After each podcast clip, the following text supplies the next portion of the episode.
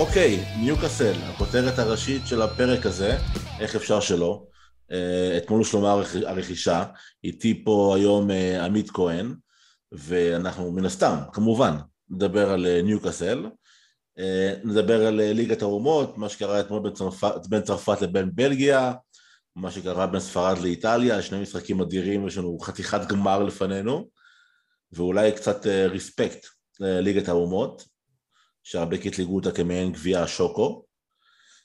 נדבר על אמבפה, הלנד, ולחוביץ' וקצת ליגה ישראלית, אין מה לעשות, צריך לחתום מדי פעם, והסיכויים של הפועל באר שבע לאליפות סלש מכבי חיפה. נדבר קצת על המרוץ הזה, אולי גם נכניס את מכבי תל אביב אם נהיה נחמדים. מה שלומך עמית? אני מעולה, אני מעולה. תודה רבה, מה שלומך? אני מתרגש, אני מאוד שמח, אני מאוד שמח לראות את הרכישה הזו של ניוקאסל. זה מצחיק, כי יש איזה עכשיו דחקה שרצה, שאומרת, מה, אני גדלתי ניוקאסל, כל מיני אוהדי ניוקאסל שיבואו משום מקום, אני באמת גדלתי ניוקאסל, אבל בתור אוהד מנצ'סטר יונייטד, אני זכיתי לראות את ניוקאסל של פאוסטינו אספריה ודוד ג'יניולה, וגרי ספיד ולי שרפ, לי קלארק, סליחה, שחקנים אדירים פשוט בפרמייר ליג, וכמובן את אלן שירר וגרי ספיד, שכבר אמרתי, וקרייג בלאמי, זאת אומרת, זאת הייתה באמת קבוצה מאוד מרגשת, היא אף פעם לא זכתה באליפות, מאה שנים בלי אליפות, ואז היא זכתה... נבר קסטל. נבר קסטל, ועכשיו זה ניו קסטל, הטירה החדשה. זרקו מהמדרגות את מייק אשלי ש... בוא נגיד דברים כמו שהם, די חירב את המועדון, ירדו פעמיים ליגה איתו, ממועדון, זה קצת מוזר להגיד מפואר על מועדון שלא זכה באף אליפות, אבל הוא באמת היה מפואר בימים ההם. כשהיית רואה את ניוקאסל, זה לא היה פאר ברמה של ברצלונה, ריאל מדריד, מילאן, אינטר, יובנטוס, זה היה יותר פאר ברמה של... אני אפילו לא יודע איך לתאר את זה בצורה נקודתית, כי זה היה משהו מאוד מאוד רגשי. זה לא היה משהו מקצועי חריג ביופיו, אלא פשוט ידעת שכל משחק של ניוקאסל, זה חבורה שבאה לתת את הכל, כל הזמן, וגם הכוכבים הגדולים כמו אספריה וג'ינואלה, שאותם הזכרתי מקודם, עברו מהר מאוד כזה סוג של אבולוציה בתוך המועדון, ומשחקנים מפונקים, כאילו, צרפתי וקולומביאני כזה, הם הפכו להיות שני חבר'ה קשוחים, זאת אומרת, הפאר של ניוקאסל מגיע מהקשיחות שלה בפרימייר ליג, בפייט שהיא נתנה למנצ'סטר יונייטד, עם קני דלגליש על הקווים, וסר בובי רובסון, זו באמת הייתה קבוצה מרגשת, ו... ועכשיו מגיע כסף, המון, המון, המון כסף, מ... זה המון, יותר מכל קבוצה אחרת בעולם כרגע. יותר מכל קבוצה אחרת בעולם כרגע, נכון. אבל צריך לעשות סדר בדברים. חובה לעשות סדר בדברים, כי יש, יש המון, המון רכשים על הרכישה הזו. זו רכישה שהתחילה אי שם, התהליך התחיל באפריל אלפיים ועשרים, מרץ אפילו אלפיים ועשרים. כש... רכשים בחטא על הרכישה בחף. בדיוק, בדיוק. וקרן ההשקעות הסעודית שהיא שווה כמעט שלוש מאות מיליארד אירו, השווי שוק שלה שזה מספר פסיכי לצורך העניין, הבעלים של מנצ'סטר סיטי שווה רק במרכאות עשרים ושש מיליארד אירו,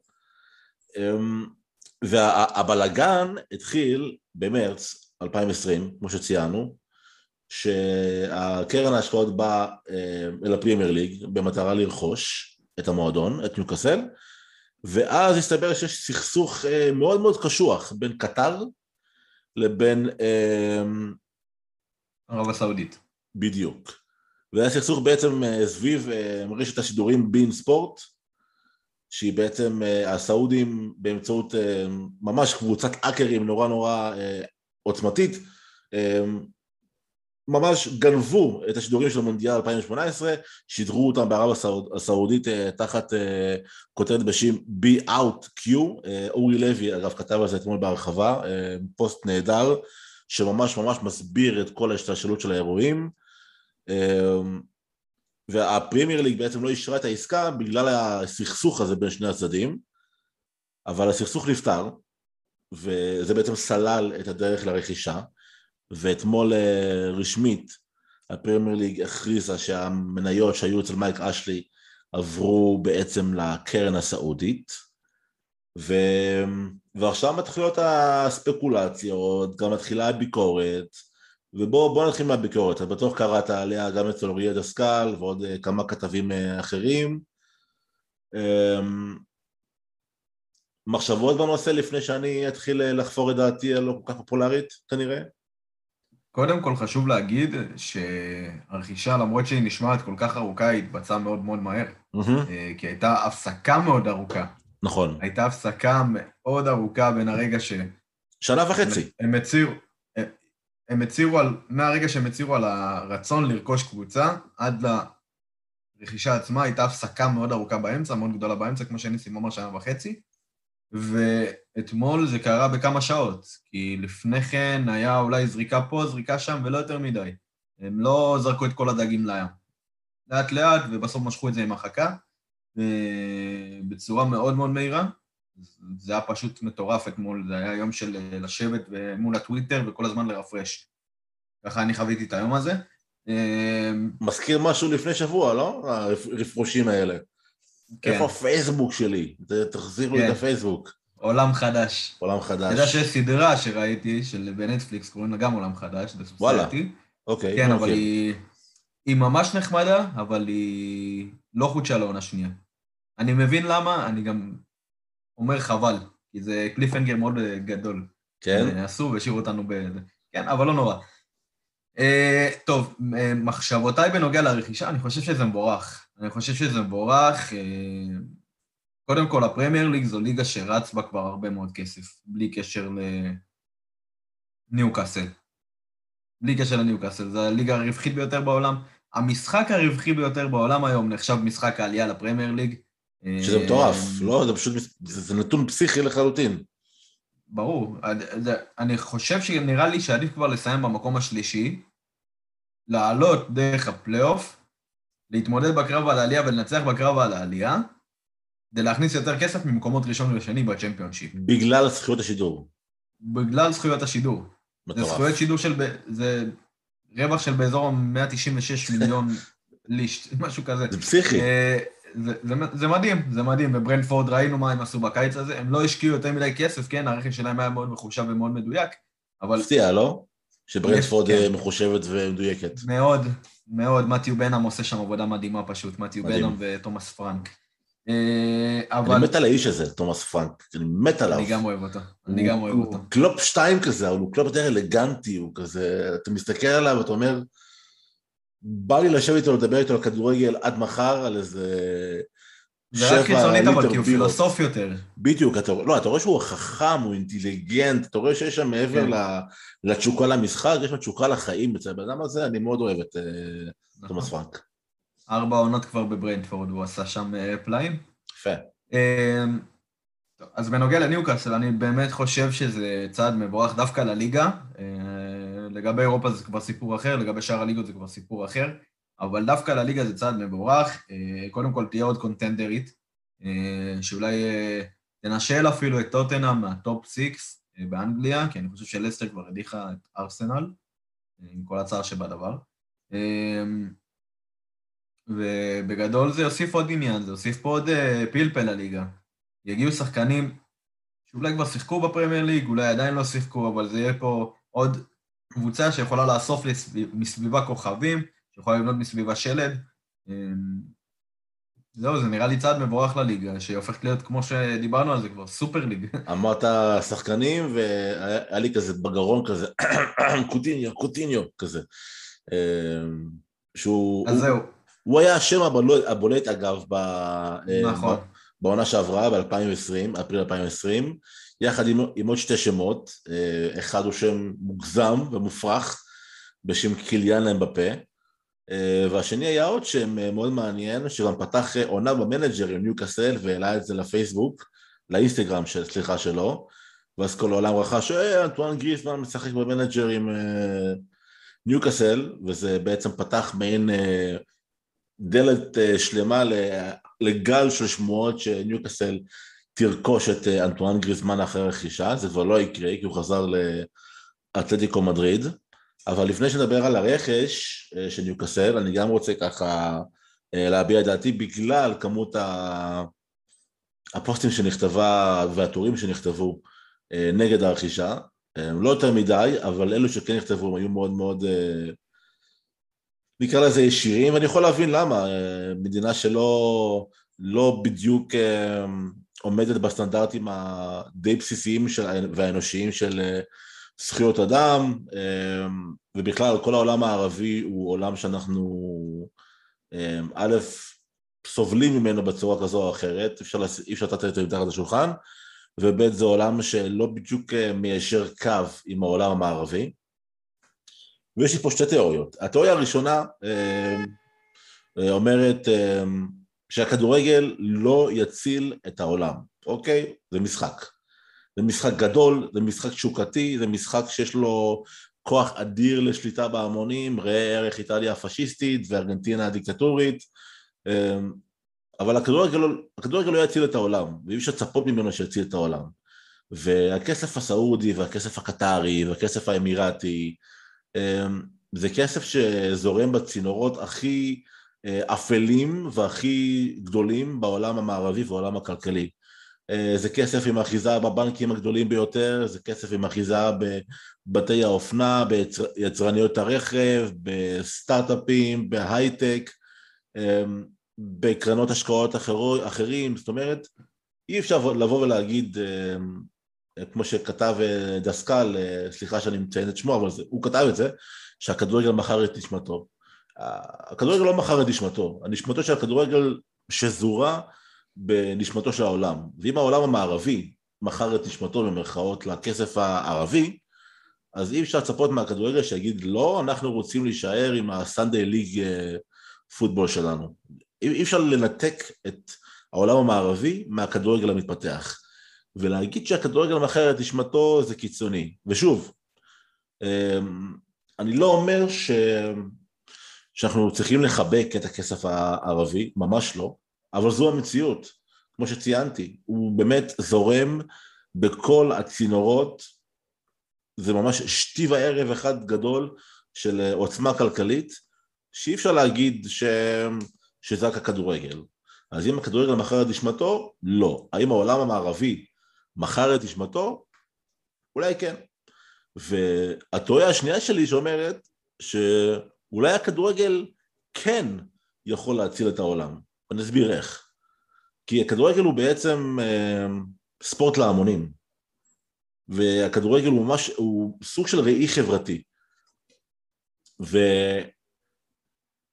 אם בגלל שהסעודים נכנסו לו כדורגל, ופתאום כל הזרקור מופנה אליהם, ופתאום הם התחילו אולי לשנות קצת דברים בגישה שלהם אה, לזכויות אדם, לא כי הם רוצים, אלא כי כולם פתאום מסתכלים עליהם, כנ"ל גם אה, קטר, כנ"ל גם אה, אה, איחוד האמירויות, יכול להיות שדווקא בגלל הזרקור הזה, שמופנה אליהם, יהיה, יהיה פה איזה מין השתלבות לא מרצון, אלא סוג של חובה, חובה נקרא לזה כלכלית חברתית, שלהם קצת להתיישר לסטנדרטים של העולם המערבי, אני לא אומר שהם יהפכו להיות פתאום אה, אה, נאורים ברמה אה, השוויצרית, ושזכויות אדם יהיו שם מעל הכל, כי זה לא, אבל גם אם יהיה איזה צעדים קטנים ודרגתיים, כמו הביקורת על קטר, ואני אני האמת שאני לא יודע, וצריך לבדוק את זה, מה קרה מאז ביקורת על, ה... על זכויות אדם בקטר, על העובדים שם הזרים, אבל אם נגיד ויגלו שהיה שיפור קטן בתנאים של העובדים האלה, יכול להיות שפה דווקא הכדורגל עשה את שלו, והכדורגל כן הציל במרכאות אה, חיי אדם. אז אולי זה בעצם סוג של דלת מסתובבת, נכנס גורם מאוד מאוד בעייתי לכדורגל, כי הוא היה ככה עוד לפני הכדורגל, ובזכות הכדורגל, והחשיפה הגדולה, והתקשורתית, והחברתית, והעולמית, והרצון שלהם, הרי הם נכנסים לכדורגל לא בשביל הכדורגל, הם נכנסים לכדורגל בשביל לייצר קשרים פוליטיים, מסחרים, גלובליים אחרים, זה יכריח אותם, מה לעשות חבר'ה, ליישר קצת נורמות, להתיישר לכמה מוסכמות חברתיות אנושיות, ויכול להיות שדווקא פה, הכדורגל כן מציל את העולם, אבל זה לא יהיה ככה, אם שמעתם את העתק, זה, זה תהליך, ואפרופו תהליך, גם ניוקאסל לא תהיה מחר מנצ'סטר סיטי, היא לא תהיה מחר צ'לסי, היא לא תהיה מנצ'סטר יונייטד, היא אולי תהיה ארסנל, כי ארסנל מדשדשת במרכז הטבלה, איפה ארסנל היא ממוקמת? אתה זוכר? מקום תשיעי או עשירי, הם עקפו את טוטנהאם. מה קורה לשתי הקבוצות האלה? עצוב מאוד. עקפו את טוטנהאם.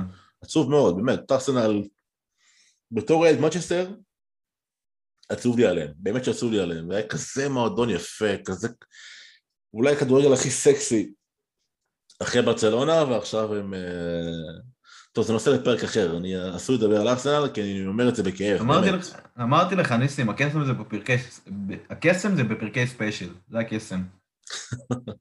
אבל אנחנו נעשה זה... פרק ספיישל ארסנל, אנחנו נפתח, נפתח הצבעה לפרקי ספיישל בכלל. אז בוא, בוא, בוא שנייה, אם כבר אמרנו הדרגתיות, בוא נתחיל מסוגיית המאמן של ניוקאסל. סטיב ברוס לא ימשיך, הוא גם אמר את זה בעצמו, הוא אמר את זה היום, לפי דעתי אתמול. הייתי מאוד שמח להראות לחבר'ה מה אני יכול לעשות ומה אני שווה, אבל לדעתי הם כבר החליטו על מאמן חדש, ואני מכבד את ההחלטה הזו, מאוד ג'נטלמני סטיב ברוס בקטע הזה. נכון.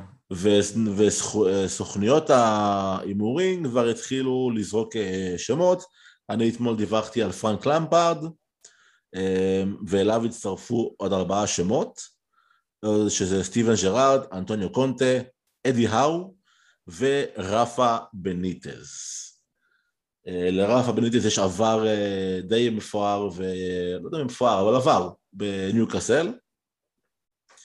סטיבי ג'י עשה עבודה, עושה עבודה, אדירה בריינג'רס. אנטוניו קונטה. אנטוניו קונטה זה סימן שאלה מאוד מאוד גדול, כי אני בספק אם הוא יוצא להגיע למועדון של...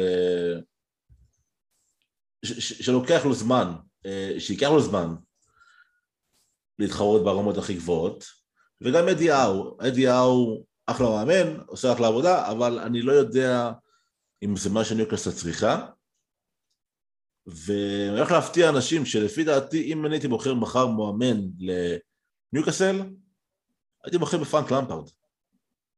למה? אני אסביר לך למה. ראית את הסרט eight mile של M and M?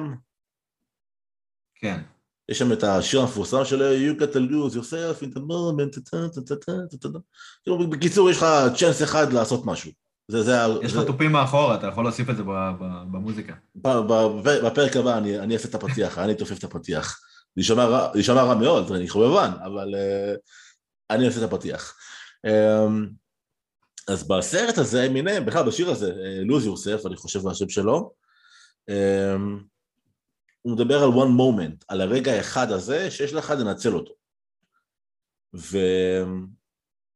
וסטיבן ג'רארד, בוא נתחיל מאנטוניו קונטה, צורך העניין. אנטוניו קונטה, יש לך פעם אחת לנצל אותו. זאת אומרת, הוא מגיע למועדון כמו ניוקאסל, והוא עדיין בתהליכים של בנייה ממש ממש מאפס, והוא לא הצליח. ברוב הסיכויים ששרפת אותו, כי יהיה קשה מאוד להחזיר מאמן לקדנצ... לקדנציה שנייה במועדון. תלוי את מי אתה שואל, ווטפורד זה עובד להם נהדר. בסדר, ווטפורד... זה עובד להם עכשיו טוב. ווטפורד יש להם מדיניות של מאמן לשמונה חודשים בערך, זאת אומרת, מדיניות... אין להם פה יותר מדי אופציות, הם חייבים לעשות רוטציה, מביאים מי שהיה, מי שיהיה, ובלגן אחד שלהם שם. גם חטאפה עכשיו עשו את זה, כבר קדנציה שלישית של המאמן החדש. לא מבין את המועדונים האלה. אפס המשכיות. אני חושב שפשוט קונטה זה סיפור אחר, קונטה זה סיפור מאוד מיוחד. קונטה זה מאמן, כמו שאמרת, של כאן ועכשיו, קונטה זה מאמן שאומר, הנה, אני הצלחתי ככה וככה וככה, ועשיתי ככה וככה וככה, החזרתי את יובנטוס לגדולתה, לקחתי אליפות עם אינטר אחרי עשור, הבאתי את איטליה, החזרתי את איטליה למצב של חיים עם הכדורגל, פוסט מנצ'יני, כן, מנצ'יני, פשוט הביא אותם לגבהים חדשים, אבל החזרתי את הכדורגל לאיטליה, בואו, אה, ולקחתי גם אליפות עם צ'לסי כמובן. כמובן. אז בואו רגע, אני רוצה הצלחה של כאן ועכשיו, ואם לא יתנו לי את ההצלחה של כאן ועכשיו, ואם אתם לא תנחיתו את הכוכבים, א', ב', ג', אני אקום ואלך, כי זה מה שקרה. זה מה שקרה באינטר, וזה מה שקרה ביובנטוס. ואיטליה זה הסיפור טיפה אחר, אבל נראה לי שזה גם מה שקרה בצ'לסי. אני לא, לא, לא מעורה בפרטים עם צ'לסי, למה זה נגמר שם, אבל... אבל אתה אמרת משהו מעניין, אתה אמרת, אם לא תנחיתו את הכוכבים פה ועכשיו, וגם אם כן ינחיתו את הכוכבים פה ועכשיו, זה לא מבטיח כלום, זה מועדון בבנייה, זה קבוצה בבנייה. ובגלל זה אני אומר, אולי עדיף להביא מאמן שאתה יכול לבנות עליו, מה שנקרא, שהדברים ייבנו עליו. זאת אומרת שהוא יתחיל לבנות את התשתית, את הדברים הבסיסיים, הוא יתחיל לחבר את השחקני נוער עם השחקנים מהשלד הקיים, הוא ינקה את העורבה שצריך, הוא יביא שחקנים חדשים, מאמן שאולי, כמו שאמרתי, הציפייה של, הציפייה לא תהיה, אם הוא מביא את קונטה או את זידן לצורך העניין, הציפייה זה אליפות, וזה לא ריאלי. יוקאס לא תזכה באליפות, לא בעונה הראשונה ולא בשנייה שלה, וגם לא בשלישית הרביעית לפי דעתי, לא בליגה עם ליברפול, צ'לסי, מנצ'סטר יונייטד ומנצ'סטר סיטי. לא, לא יקרה. אז אולי דווקא עליו, כן, מה אתה אומר? בוא גם נזכור אבל שגם הבנייה של מנצ'סטר סיטי לדוגמה, או של פריס סן ז'רמן, התחילה משמות כמו תיאגו מוטה, חביר פסטורה, רוביניו, רגע, ברח לי השם השני, אמנואל אדבאיור. אחלה אדבאיור. זה שמות אבל כאילו, זה שמות של כן סטארים, כן כוכבים, כן שמות מה... שחקנים דרג ב' דרג א', בדיוק, אבל לא הסטארים. אבל זה לא, בדיוק, זה לא הסטארים. זה לא אמבפה, זה לא הלנד, זה לא... נכון. זה עובר, אז כאילו... וככה גם ניוקאסל דיברנו. אני מאמין שסתם לדוגמה, שם שאני כן רואה אותו בעתיד, אולי איכשהו אצלם, דומיניק סובוסליי. זה שחקן שהולך להיות סטאר, זה שחקן שהולך להיות סטאר, יכול להצטרף לאסופת כוכבים בניוקאסל. הייתי בטוח שתגיד פלוריאן וירץ. לא, פלורן בירץ, אני חושב ש... יישאר בליברפול זה לא שנתיים, נכון? אני חושב שיישאר עד אלפיים עשרים ושלוש מינימום. כן, גם אני. אבא שלו דיבר על זה שבוע, שמעת את זה? לא. לא, אבא שלו דיבר על... הוא אמר, אני יודע שיש התעניינות של הרבה הרבה מועדונים, אבל פלוריאן כרגע משחק כדורגל טוב, הוא מתפתח, ואנחנו רוצים שימשיך להתפתח, והוא כאילו... דיבר במעין רמיזות כאלה שהוא, שהם מאמינים ורוצים שפלוריאן ימשיך להתפתח במקום שבו הוא נמצא כרגע, שזה באייר לברקוסן, שזה מקום טוב בשבילו, ו, ושאולי מעבר סטארניומר, מחר לריאל מדריד, ברצלונה, יובנטוס או משהו בסגנון, יכול להיות מאוד לעשות לו טק לכנפיים ו... בדיוק, ולקצץ אותו. אז להישאר בלברקוסן, לפי דעתי זו החלטה מאוד מאוד חכמה ל... שחקן כמו פלוריאן וירץ, ואתה מאתן סובוסליי, שהוא שחקן נהדר, והוא דווקא כן יכול להיות איזה, הוא גם מאוד מתאים לפרמייר ליג, מבחינת הפיזיות שלו. אני גם חושב, אני גם חושב, אני גם חושב שפרט לזה שהוא מתאים, קודם כל אפשר לבנות סביבו שלד, כמו שעשו עם תיאגו סילבה לדוגמה, בפריס סן ז'רמן. נכון. אפשר לבנות מסביבו את השלד, אפשר לעשות את זה. זו המילה לפי דעתי, זו המילה מהמפתח, שלד. לקחת שחקני מפתח, וסביבם נתחיל לבנות את כל שאר התחבולנים, פנטזיונרים וכאלה. וזה דווקא למה אני חושב, באמת שלאמפרד מתאים לתפקיד הזה. לא כי הוא עושה משהו גדול בקריירה, אלא פשוט כי אפשר להשתפשף עליו, זה נשמע קצת מצחיק, אבל העונה הראשונה, השנייה של הפנייה, יהיה אפשר להשתפשף עליו, מאשר כמו שאמרנו, להנחית איזה קונטה זידן, ואז... חביבי, איפה, איפה, איפה הגביעים, איפה, איפה האליפות שאנחנו רוצים? זה, זה לא יהיה ככה. אני, אני אשאל אותך אבל ככה. כן. למה למפרד ולא ג'רארד? סתם לדוגמה. כי אני חושב שג'רארד ראוי לו יותר. אני חושב שג'רארד אחרי האליפויות באליפות בסקוטלנד. לא, זו הייתה אליפות אבל גם מאוד מיוחדת, לא הפסיד כל העונה. נכון, נכון. ניצחון באולפר. נכון, נכון. אני חושש שג'רארד יכול, כמו שאמרתי, להישרף שם בעונה הראשונה שלו.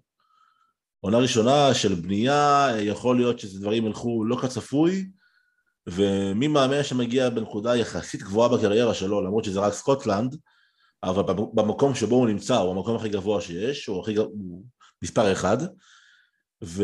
ואם דברים לא ילכו טוב, אני חושב שזה יכול לשרוף את הקריירה. למפרד, הקריירה שלו די, היא לא, היא לא נשרפה, כמובן, חלילה, הוא, הוא קיבל את הסתירה, הוא קיבל את הסתירה שלו, ופה הוא מקבל עוד צ'אנס, ואם הוא יקבל עוד צ'אנס, ויחשל בה, אז הוא תהיה סתירה שנייה, ואז הוא כנראה יחזור ל... יגיע למקומות של, לא יודע, בורנמוט, נוריץ' וכאלה. דרך אגב, בורנמוט בעונה נפלאה עד עכשיו. נכון, נכון. כן, אמרתי בורנמוט בגלל אדי האו, הם עדיין הידדו לי במוח. כן. ו... ואני, כמו שאני אומר, אני פשוט חושש שזה יהיה מהלך לא נכון, לא לניוקאסל, לסטיבי ג'י, לבוא לניוקאסל ולהתחיל את התהליך של הבנייה, כי אם באמת יהיה דשדוש כזה, יכול להיות שזה עליו. מצד שני, אנחנו לא באמת מכירים את הבעלים של, של ניוקאסל. ממי שהולך לנהל את המועדון, זה לא הנסיך, מן הסתם. היושב ראש, שוב, אתמול אורי לוי כתב על זה, באמת תקראו את הפוסט, אחלה פוסט, הוא לא, הוא לא חופר, הוא ממש מתמצת את כל הסיפור. אני אצטט מהפוסט שלו, לפי דיווחים, נשיא ניוקאסל יונייטד, המיועד כאשר תושלם רכישת שמונים אחוז במועדון, על ידי קרן פי איי אף הסעודית, הוא יאסר אל-רמיאן. בוגר הרווארד ואחד מהאנשים הבכירים בכלכלה הסעודית בשנים האחרונות, עומד בראש ה-פי איי אף, יושב בבורד של ארמקו, אובר, סופטבנק ועוד. בחור רציני, ואנחנו לא, לא יודעים מה הגישה שלו. עכשיו, הם כן אמרו שהם לא הולכים לזרוק מאות מיליונים מההתחלה, זה לא מה שיהיה. הם רוצים משהו דרגתי. אז... אם זה אכן המצב, יכול להיות שכן, יכול להיות שדווקא במצב הזה, אם אין, אתה יודע, את הלחץ של תארים עכשיו, סטיבי ג'י יכול להיות מושלם שם. אם הגישה תהיה תארים עכשיו, או תארים עוד שנה, לצורך העניין, שנה, שנתיים, יכול להיות שזה יסרוף את סטיבי ג'י, אז אתה יודע מה, בוא נגיד ככה, מכל המאמנים שנאמרו, פרנק למפרד, שישים אחוז התאמה, ואחריו סטיבי ג'י. כאילו, ככה לפחות אני רואה את זה. אני מקבל. אני מקבל. ניסי, בוא נעשה איזה משחקון קטן. יאללה. אוקיי? Keep or sell. להשאיר או למכור? נעבור רגע לסגל של ניוקאסל. אם אתה עכשיו המאמן, אתה יודע שיש לך עכשיו כסף, תקציב. אוקיי. תגיד לי, אתה משאיר או מוכר? אני רוצה את מפה, את הלנד. לא, לא, לא, לא, לא. זה הסגל שיש כרגע. את פטריק שיק. אני קבעתי את המשחק, אני מחליט. את ולחוביץ', אני אחד מני רוצה. אני צוחק, אני צוחק. בוא נעבור מלמעלה למטה, מהגנה להתקפה, או מהשוער? להתקפה. מהשוער, כאילו. השוער. אז בוא נעבור. כן, יאללה, שוט. פרדי וודמן. פרדי וודמן. Keep or sale. שוער גיבוי. משאיר. משאיר, גיבוי, שוער שני. אוקיי, קארל דארלו. מוכר. מוכר. מרטין דוברבקה. מוכר. יפה, אז אתה נשאר עם שוער אחד. נכון, אני קונה שוער חדש. כן, אין בעיה. נעבור להגנה. פול כן. דאמת. משאיר. משאיר, אוקיי. כן. חבי מנקילו. מוכר.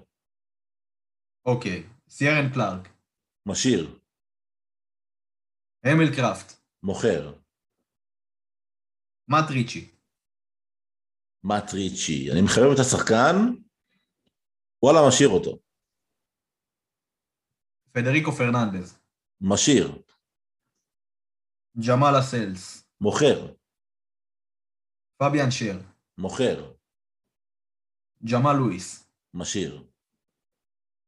ג'ייקוב מרפי. זה כבר קישור חבר'ה. כן, זה היה קשרים. ג'ייקוב מרפי, מוכר. אייזק איידן. מוכר. ג'ף הנדריק. מוכר. אחרי הגול שהוא שם, אתה מוכר אותו? מוכר. שון לונגסטאף. שון לונגסטאף. אני מחכה שהוא יתפוצץ כבר, משאיר אותו. ג'ון ז'ושלבי. בחיים לא מוכר. אופה. ריין פרייזר. וואלה, משאיר. מיגל אלמירון. משאיר. וג'ו ווילוק. רק הגיע, אז משאיר. ואם הוא לא יגיע עכשיו? מוכר. באמת? כן. באמת? כן. אני אגיד לך למה. כן. לא יודע אם שמתי לב מה המגמה שלי, המגמה שלי זה להשאיר שחקנים ותיקים בסגל, שהם יהיו... זהו, באתי להתייחס לזה בסוף. זהו, הם בעצם יהיו אבני היסוד של המועדון, הפייטרים, החבר'ה שכבר עברו כמה שנים במועדון ויוכלו לקבל את החבר'ה החדשים, וגם בהנחה שלא יבואו מחר עשרים שחקנים חדשים, יבואו חמש, שש, שבע בלחץ שחקנים חדשים משמעותיים, ומישהו יצטרך לקבל אותם ולהגיד להם, Hi guys, this is Newcastle and we don't mess around here, so uh, תירגעו, אנחנו, אנחנו הטופ, ההיררכיה החברתית בחדר ההלבשה, וג'ו וילוק בחור צעיר, ראיתי ממנו דברים נחמדים, אבל אני חושב שדווקא על המשבצת של הבחור הצעיר עם הדברים נחמדים, הייתי רוצה בחור צעיר עם דברים הרבה יותר נחמדים, ודווקא פה הייתי רוכש מישהו שהוא ג'ו וילוק, אבל סופר משודרג. כמו? יש לך שם? פלוריאן וירץ, לצורך העניין. אוקיי. טוב, נעבור לחוליית התקפה, ארבעה שחקנים, בוא את גייל. מוכר. מוכר. לא, לא, לא, לא, אני משאיר את גייל, אני מחבר אותו, משאיר את גייל. אוקיי, ג'ואלינטון? מוכר עכשיו, בחינם, בחינם. גם אם לא היה בעלים מערב הסעודית. בדיוק. קלום ווילסון? מת עליו, משאיר אותו. יפה. ואלן סיינט מקסימן? השחקן הכי מרגש בקבוצה הזו, הנינג'ה הזה, השחקן שאי אפשר לעצור באף פיפה מאז שהוא הגיע לניוקאסל, כל כך משאיר אותו, פנטזיונר. משאיר אותו ובונה עליו את הקבוצה? לא יודע אם בונה עליו, לא יודע אם בונה עליו, כי הוא לא מנפק מספרים. מצד שני, קשה מאוד לנפק מספרים בניוקאסל, כי קבוצה לא הכי התקפית. משאיר אותו ונותן לו צ'אנס, אתה יודע, אתמול, אתמול מישהו הגיב בעמוד ואמר, תנו לאדן סיינט מקסימן את כדור הזהב. ואז עניתי לו שהוא צריך לקבל את כדרור הזהב, כי זה מה שהוא עושה, הוא פשוט דריבלר, הוא פשוט דריבלר פסיכי לחלוטין. אז יפה. אתה, אנחנו נקריא את כולם מחדש, אתה פשוט רוצה להגיד את מי אתה משאיר, את המוכר. אה, אתה רוצה שגם אני אשחק את זה איתך? זה לא, זה, מה אתה אומר, זה חופר מדי לחבר'ה? טוב, מקסימום אם ידלקו על הקטע, אתם יכולים לדלק, יש כאן איזה כפתור בספוטיפיי ובכל הפודקאסטים, גם על הקטע שלי, גם על הקטע של עמית, אם זה חופר, חמש עשרה, חמש עשרה, חמש עשרה, חמש עשרה שניות, ועברת דקה. אז אבל או שנינו, או שאתם לא דלגים על אף אחד, כאילו, כי זה יהיה מעלים אם אתם דלגים רק על אחד מאיתנו. נכון, זה לא יפה, בכלל. אז שוט, אני אקריא לך, וודמן. מוכר. דרלו. משאיר. דברובקה. אני אגיד לך גם למה, אני אגיד לך גם למה. אוקיי. את קארל דרלו אני משאיר, יש לו איזה קטע של הצלה משוגעת פשוט, שרץ שנים ביוטיוב ובפייסבוק. אוקיי. שזהו, מאז נדלקתי על השוער הזה. שלחתי עליו. שלח בקבוצה אחרי זה של הטלגרם. אני אחפש את זה. סבבה. אתה ממש תאהב את זה. דוברבקה. דוברבקה. דוברבקה מוכר, מוכר, משאיר את דרלו. יאללה, הגנה, דאמת. דאמת מוכר. מנקיו. מוכר. קלארק. מוכר. קראפט. משאיר. ריצ'י. ריצ'י משאיר. פדריקו פרננדז, אהובי. משאיר. ז'ומאל לסקלס. משאיר. לסקלס, לסקלס. פביאן שער. מוכר. ג'מאל לואיס. משאיר. יפה. קישור. ג'ייקוב מרפי. מוכר. היידן. מוכר. הנדריק. מוכר. שון לונגסטאף. כאילו, אף אחד לא תיקח אותו, כן? הוא פשוט עובר מקבוצה לקבוצה בחינם, ברגע שנגמר לא חוזה, אבל אתה לא מוכר, זה משחרר, אתה אומר, משחרר. משחרר. שון לונגסטאף? שון אני משאיר. ג'ון ג'ו? משאיר. ברור. פרייזר? משאיר. מיגל אלמירון? אני גם משאיר. יפה. ג'ו וילוק? משאיר, אתה יודע? כן. רק בגלל סוף העונה הקודמת שלו. מה, הייתה לו סופונה מטורפת. נכון, נכון, נכון. Uh, התקפה, דווייט גייל. מוכר. ג'ואלינטון. אני צוחק שאני אומר את השם שלו. זה מצחיק. מוכר. סליחה, ג'ואלינטון. קלום וילסון. משאיר. ואלן סיינט מקסימן. מש... נותן לו יצר את הקפטן. איזה גבר אתה. טוב, אנחנו, אני חושב שה, שהבחירות שלנו די חופפות, לא, אולי בהגנה, אתה פשוט בהגנה שתנתי, בהגנה שתנתי ממש. כן, אבל אנחנו די חופפים, שזה great minds things alike, וזה סבבה לגמרי. אז בוא, אם כבר בוא נשלים את המשחק, המאמן הבא, לפי דעתך? של ניוקאסל? אני חולם שזה S T V G, אני באמת חולם, כאילו, מאוד נהניתי לראות אותו בריינג'רס, אני מאוד נהנה לראות אותו בריינג'רס, מפה לשם כשאני רואה משחקים שלו באירופה, ואו פתאום הטלוויזיה נפתחת על משחק בליגה הסקוטית, שזה קורה פעם. איך היית מגדיר את הסגנון המשחק שלו? הוא מאוד מאוד התקפי, הוא משחק הרבה דרך המגנים שלו, בעיקר דרך טברניאר, שפרט לכך שהוא רואה את הפנדלים של הקבוצה, הוא גם מבשל המון. נכון. זהו, יש לו אסופת שחקנים מאוד מוכשרת, יאניס חאג'י, שהוא כאילו, למעשה, לפחות איך שאני תופס את זה, כן, הכוכב שם, אלפרדו מורלוס, לא חסר שחקנים, זהו, כאילו בנה אחלה קבוצה, מאוד מאוד מלוכדת, מאוד נראית טוב, שנה שעברה, זה באמת היה הפתעה מאוד מאוד גדולה. האליפות, אחרי שהקבוצה התפרקה, זה להחזיר את הקבוצה רגע לתלם. שכנעת אותי, אני איתך, קודם כל סי וי ג'י ואז פרנק למפרד, יאללה. אני איתך, אני איתך בקטע הזה. אני באמת חושב שהוא יכול להצליח, החלום זה שיגיע לליברפול, אני לא אוהד ליברפול או משהו, למה נעשה ספק, אבל זה יהיה מאוד מאוד מאוד יפה לדעתי. שלום הבא שלו בקריירה, כאילו לא בא, הבא הבא כנראה, של ה-S C V. אני מקווה, אני מקווה שהוא יחליף את קלופ אולי אפילו. בוא נגיד ככה, מתישהו הוא יעמוד על הקווים של באנפילד, כאילו צריך לקרות משהו מאוד מאוד מאוד בלתי סביר, ש-C V G לא יקבל אפילו את הפריבילגיה של לאמן את ליברפול. זה יהיה מאוד מאוד מוזר אם זה לא יקרה. לא, אני חושב שסיכמנו את נושא ליגת האומות בצורה, ליגת האומות, סליחה. את נושא... ליגת האומות זה הנושא הבא. בדיוק, כן, כן. זה קשה לקרוא ולדבר. אני אלוף במולטיטאסקינג, שתדעו את זה, אבל לפעמים אני גם כושל בכך. אז סיכמנו את נושא ניוקאסל, אנחנו נדבר עליו עוד המון מן הסתם, כי זה באמת שזו רכישה חריגה. ונעבור ליגת האומות, ספרד נטולת החלוצים, תפגוש בגמר, זה ספרד נטולת החלוצים, סלש, או פתח סוגריים, האבולוציה של החלוץ המדומה פרן טורס, סגור סוגריים, נגד צרפת בגמר, צרפת שעשתה אתמול קאמבק נגד, דוקטור רוברטו ומיסטר מרטינז, כאילו מה קרה שם? היה פשוט מחצית ראשונה פנטסטית של בלגיה, ואז מחצית שנייה כל כך אנמית, כל כך פסיבית, כל כך איטית, מרושלת, כאילו זה לא הייתה נבחרת, אני לא, לא, לא הבנתי מה, מה קרה לבלגיה בחצי שני. ומישהו אגב אתמול ראיתי תגובה של מישהו, לא זוכר מי זה היה, שבלגיה היא הפיקציה של הנבחרות, של הטופ הנבחרות, היא תמיד למעלה, היא תמיד בטופ פייב, אבל לא עושה שום דבר, לא, לא מגיעה לשום אה, מקום אה, נחשב, לגמר, צורך העניין, הגיעה לגמר, יש לה גמר כלשהו? אין לה גמר כלשהו. לא. אין לה שום לא. גמר. בוא, ב-אלפיים ושמונה עשרה במונדיאל הם עפו ברבע. לא, לא הם עפו... הם עפו ברבע? וואי, אני כבר לא זוכר, הזיכרון שלי... הם, הם ניצחו את יפן, שם מהפך מדהים. נכון, עם הפתיחת הרגליים של לוקאקו, הגאון. נכון, נכון. גם אתמול הוא פתח את הרגליים, איזה, איזה דבר יפה, איזה שער יפה הוא עשה. כן, נכון, נכון, הוא חלוץ פשוט אדיר. פשוט אדיר. אז בואו נראה, ביורו האחרון הם הפסידו לאיטליה, ברבע. נכון. שתיים ואחד.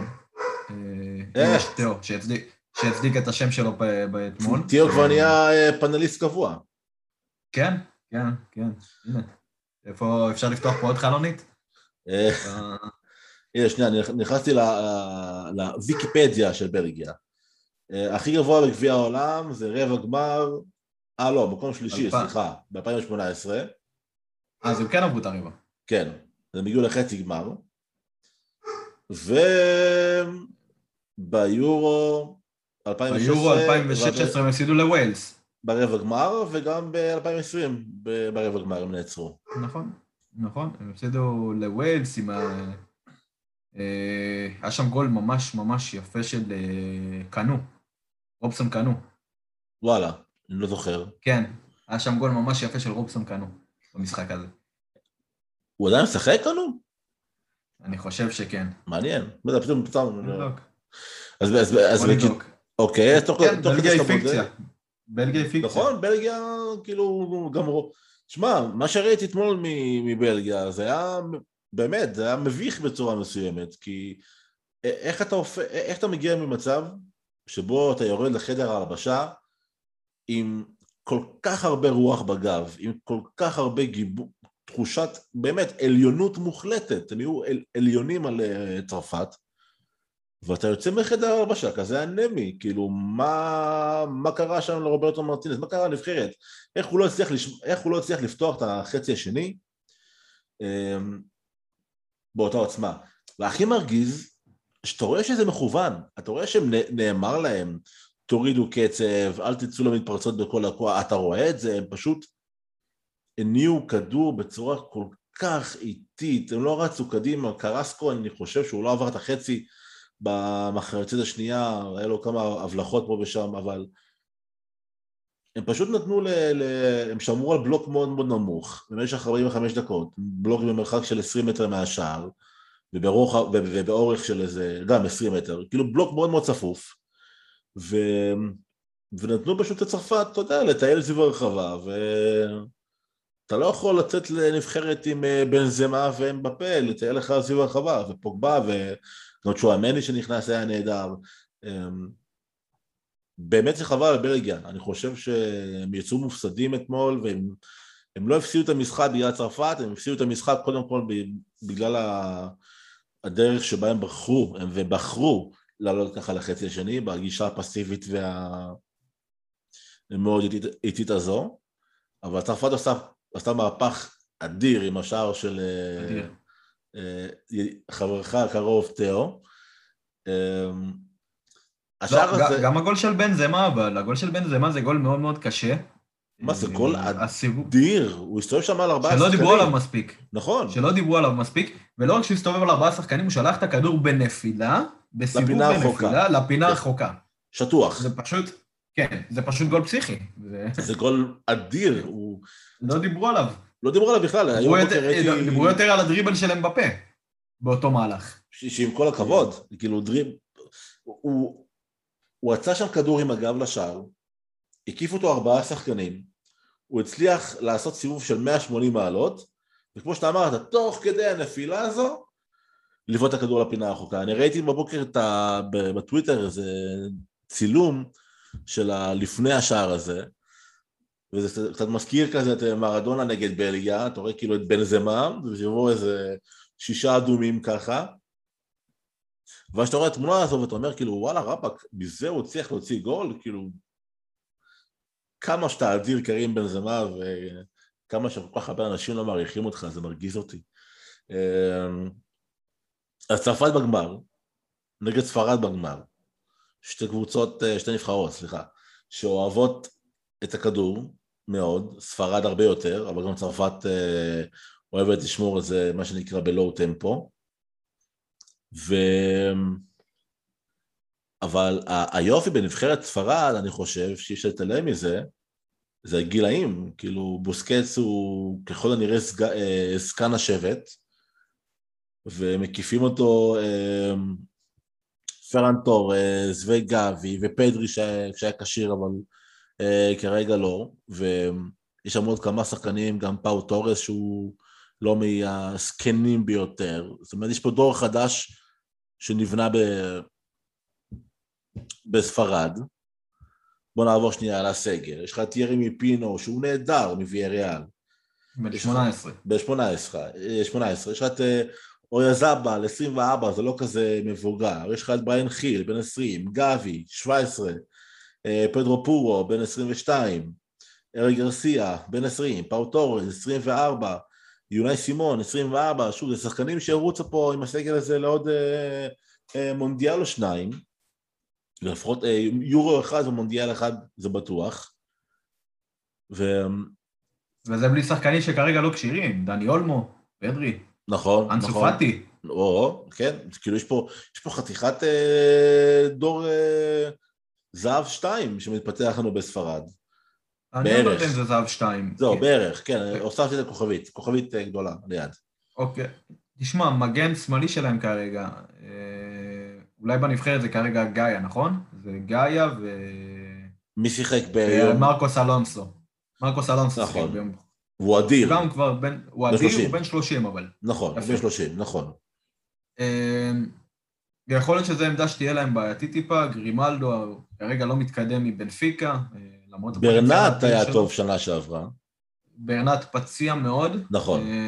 וזה מה שהורס לו כרגע, גם הוא, את הגרף התקדמות, ככה שהם נשארו כרגע עם חוסה גאיה, שעסוק בכל ה... אפשר לקרוא לזה בירוקרטיות, במה שקורה בוולנסיה, כל הבלגן, פיטר לים אולי מוכר את הקבוצה. לא יודע אם שמעת. כן, שמעתי, אבל אני מודה שעוד לא התעמקתי לתוך הסיפור. כי אין שם יותר מדי פרטים כרגע, זה פשוט הכל עדיין בשלב הבייסיק, אמרו שיש התעניינות, עלו גם להתראיין על זה בתקשורת. יש התעניינות למכור את הקבוצה, אם זה יקרה, אני חושב שזה צעד מבורך לוולנסיה, שיכול...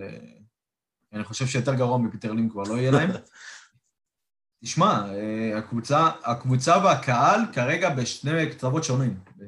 כאילו, עם, עם, עם הקהל בקוטב הצפוני, הקבוצה בקוטב הדרומי, ככה זה מרגיש. המרחק בין שתי המקומות האלה מאוד גדול, ככה שהם נשארו, עכשיו בואו רגע נחזור לספרד, ככה שספרד נשארת כרגע עם אולי טיפה בעיה בעמדת המגן השמאלי, בטח ובטח עם גיא יפצע, ו... בעמדת החלוץ, עם כל הכבוד לפרן טורס שיש לו מספרים מטורפים, מטורפים, ב-עשרים ואחת הופעות שנים עשר שערים, מספרים אדירים, בטח ובטח לשחקן שהוא לא חלוץ במקור שלו, אבל גם הוא, אם הוא ייפצע, מי, מי מחליף אותו? מורטה? גם פה יש, גם מורטה כבר מתבגר. נכון, מורנו? בין, בין שלושים כמעט, מורנו, שאני מאמין שאם הוא הקשור היה מזומן, ורף אמיר. ורף אמיר. הופעתי, אם יפה. הוא יצליח לעשות איזה סוג של אבולוציה, להיות אה, גם שחקן כנף, יפה. גם שחקן אה, חוד, סוג של, אה, לא יודע, דוד ויה בברצלונה כזה שהיה. אז יפה, אז גם פרן טורס עושה את זה פשוט מהאגף השני. נכון. ופרן טורס התחיל בכנף ימין. נכון. אה, ואני לא יודע, אני רואה שהוא מאוד יעיל, שמים לכולם שמים, שהוא מאוד יעיל בהתקפה, בעמדת החלוץ. בטח ובטח בעמדת החלוץ המדומה. השאלה היא אם עכשיו אני מכניס לשם עוד חלוץ, האם זה יפגע בו? אם אני מעביר אותו לכנף, האם זה יפגע בו? עצם זה שהוא משחק כרגע בסיטי. עצם זה שהוא משחק כרגע בסיטי, והוא לא בדיוק משחק. חלק מהסגל, משחק פה ושם, זה יפגע בו בעתיד? תראה, אל פרן טורס מוכיח כבר בגיל עשרים ואחת שיש לו בגרות מנטלית נורא נורא נורא עצמתית. נכון. הבן אדם, גם אם הוא יושב על הספסל, ארבעה, חמישה משחקים, כשהוא משחק, הוא שם. הוא לא, אתה לא רואה אותו מתבחבש עם עצמו, אתה לא רואה אותו דיי דרימינג, אתה לא רואה אותו, אתה יודע, כמו שאתה אמרת, מפספס ההזדמנויות שלו, הוא יעיל, הוא חד. גם, גם, הוא חד מנטלית, הוא, הוא תמיד שם. אז אני, אני חושב שלואיס אנריקה עשה משהו מעניין, כי אתה אמרת חלוץ מדומה. יש, אין חלוץ מדומה, יש חלוצים. מדומים. אתה, אתמול היה אפשר לראות את אויזאבל, ששום, סליחה, את אויזאבל, פתאום נהיה חלוץ, פתאום הוא מינגר, פתאום סרביה נכנס להיות חלוץ, פתאום הוא מינגר. זאת אומרת, פרן טורס כן היה במרכז, אבל סביבו, אי אפשר להגיד שהיה איזה מערך קלאסי, שהיה לך ווינגר על קו ימין, ווינגר על קו שמאל, זה לא היה ככה. הייתה שם תנועה בלתי פוסקת בשלישייה הקדמית, ואני חושב ש... זה הרבה בזכות המגנים, דרך אגב. נכון. מרקוס אלונסו סובב לעלות, וגם היה לו מצב מעולה. היה לו גם מצב מצוין בסוף. נכון. ודווקא אז פיליקווטה היה טיפה יותר מאחורה, וכזה חיפה על האזור, וקוקה ברח, לא קוקה, גבי, סליחה, ברח הרבה ימינה, מעין מצהלה כזה. ואני חושב שלואיס אנריקה מבין בדיוק מה שאתה אמרת, שאין לו למי לסמוך בהתקפה, אין לו את החלוץ מספר תשע הקבוע שלו, סטייל אימוביל לוקאקו, שיכול להגיד, יש לי את הגב שלי, יש לי את ה-go-to guy שלי, את ההלנד שלי, אין לי את זה בספרד, ואני חייב להיות גמיש מאוד מחשבתית. ומה שראינו בחצי גמר נגד איטליה, זה היה גמישות מחשבתית מדהימה. שוב, התנועה הבלתי פוסקת, תראית שם בלמים של איטליה ומגנים של איטליה, שם המגנים הבכירים בעולם, מבולבלים על עצמם, אין להם מושגת מלשמור, פתאום הוא יעזב לו מגיע להם מהאמצע, פתאום הוא מגיע בין, בין שני הבלמים, פתאום הוא מגיע בין הבלם למגן, זאת אומרת, התנועה הבלתי פוסקת בהתקפה של ספרד, היא מחפה, לפי דעתי, על, ה, על החיסרון ב, במספר תשע הקלאסי. ואני חושב שעשה לואיס הוא מרכיב בונה, הוא לא בונה ספציפית על פרן טורז, הוא בונה על שחקנים, סטייל פרן טורז, אוריה סבא, לדני אולמו שיהיה קשיר, אנסופאטי שיהיה קשיר, שהם נורא נורא גמישים טקטית, שהוא יכול להגיד להם, ה-שלושים מטר האחרונים שלכם, אבל אתם חייבים לזוז כל הזמן, אין, אין דבר כזה שאתה אגף שמאל שלי, אגף ימין שלך, ואגף, והמרכז של מישהו אחר. אתם זזים כל הזמן. ו... וזה נראה שהיה יפה בספרד. תודה אחרי המשחק, שאלו את אנריקה, משהו, אני לא זוכר את הנוסח המדויק, אבל משהו כמו, אני חושב שזה היה בוסקץ, למה בוסקץ נראה ככה בברצלונה, ולמה ככה בנבחרת ספרד, או ששאלו אותו על... למה ברצלונה נראית ככה, משהו על ברצלונה, על ההבדל בין ברצלונה לספרד. ואני חושב שצריך לשים שנייה משהו על השולחן, מאמן נבחרת הוא פריבילג בצורה מסוימת. הוא יכול לבחור ממאגר אדיר של שחקנים, נכון, הוא לא מאמן אותם כל יום, אבל יש לו מאגר אדיר של שחקנים, והוא יכול לבחור אותם לפי ההלך המחשבתי שלו, לפי הטקטיקה שלו, לפי האסטרטגיה שלו, והוא לא, הוא לא מקבל סגל מצומצם של עשרים עד עשרים וחמש שחקנים, והוא צריך להתאים את עצמו אליהם מבחינת טקטיקה, ומעבר לזה, הוא לא מתעסק, סליחה במילה, בשיט היומיומי של ניהול קבוצת כדורגל. אין לו פוליטיקה, אין לו תככים בחדר ההלבשה, אין לו אגו, אין לו את כל המן מנג'מנט שהוא באמת, אתה רואה מאמנים אחרים כמו מוריניו, אפילו קונטה בשלבים מסוימים, אלגרי, הם, הם נשחקים מהדברים האלה. גם לואיס אנריקה לפי דעתי נשחק מזה בברצלונה, בגלל זה הוא גם פורח בנבחרת ספרד, כי הוא פשוט מאוד, אין לו את כל, ה, את כל הבלבולי שכל האלה, הוא בא, יש לו טקטיקה, יש לו אסטרטגיה, הוא יודע מי היריבה, והוא בוחר בפינצטה את כל השחקנים שמתאימים לשיטה שלו, למערך שלו, כמובן שאתה, את, את האיכותיים ביותר, אבל הוא נקי מכל הבררה של, של חדרי ההלבשה. וצרפת, איך, איך אתה רואה את הקאמבק של צרפת אתמול? אני חושב שסיכמת את זה מקודם יפה, זה יותר uh, המפלה של בלגיה, uh, זו שבלגיה נתנה להם את המשחק, uh, ובסוף צרפת ידעה לקחת את זה, כי צרפת ברגע ש... משאירים להם פתחים לתקוף, הם התקפו, כי יש להם חוליה התקפית מדהימה, ויש להם חוליית קישור אדירה, ויש להם חוליית הגנה שידעת להצטרף מאחורה ולכבוע שער בדקה תשעים. זה בדיוק מה שקרה. השער הזה לא הזכיר לך קצת פבר במונדיאל נגד ארגנטינה? לא. לא? או הכניסה מאחורה, הפצצה למפינה החוקה? זה טיפה אחרת, כאילו, זה הגולים של טאו הרננדז פשוט, מאז ומתמיד. הוא תמיד מצטרף ככה מקו שני, מגיע לפינה הקבועה שלו, שזה בדיוק איפה שהוא עמד, שחרר בעיטה לפינה הרחוקה וכובש. כאילו, קצת אולי שני מטר אחורה, שני מטר קדימה, משתנה ממשחק למשחק, אבל... זה כאילו, זה גול טיפי קלטאו, זה גול טיפי קלטאו הרננדז, וזה טיפה הזוי שזה רק ההופעה השנייה שלו בנבחרת צרפת. נכון. זה טיפה הזוי. ממש. זה, מצד אחד זה מראה על העומק הבלתי נגמר הזה שיש לנבחרת הזו, שעדיין פרלנד מנדי פצוע, אז הוא לא מזומן, ושחקנים רבים שאין לי עכשיו בראש, קיבלתי בלקאוט, לא זומנו. רביו באורח פלא מזומן כל פעם מחדש, שגם זה מפתיע. וזהו, אני חושב שיהיה לנו גמר שהוא... התקפי, יהיה לנו גמר שאנחנו נראה בו גולים, אנחנו נראה בו, אנחנו לא נראה בו יותר טקטיקה, אנחנו נראה בו יותר דריבל ואקספרס, אקספרשן כזה, של שחקנים יצירתיים, שינסו להוביל את ההתקפות ולנסות להניע. ספרד, דרך אגב, עשתה משהו מאוד מאוד מעניין, מבחינה סטטיסטית, פרט לכך שיצרה את נבחרת איטליה, שלושים ושש ניצחונות רצופים, שלושים ושש ניצחונות רצופים, שזה השיא העולמי היום, כרגע על פי עוזי דן. עוזי דן. לא, זה עוזי דן. על פיו, היום הנבחרת שמחזיקה הכי הרבה היא אלג'יריה, עם עשרים ותשע ניצחונות רצופים, היא כרגע כנראה תעשה את זה ל-שלושים ואחת עם שני מפגשים מאוד קלים.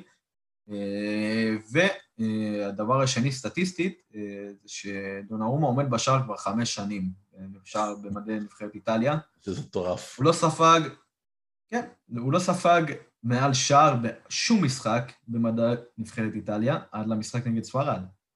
זאת אומרת שחמש שנים נבחרת איטליה ספגה במינימום, במקסימום שער אחד, וספרד באה ושברה גם את זה על הדרך. מטורף. כן. באמת שזה כן. מטורף. ואם אתה מסתכל על שתי הנבחרות האלה בגמר, על מי אתה שם את הכסף שלך? צרפת. צרפת, אה? גם אני. צרפת. הרבה יותר עוצמתית. זהו, אני חושב שפשוט זה... נשים כאילו...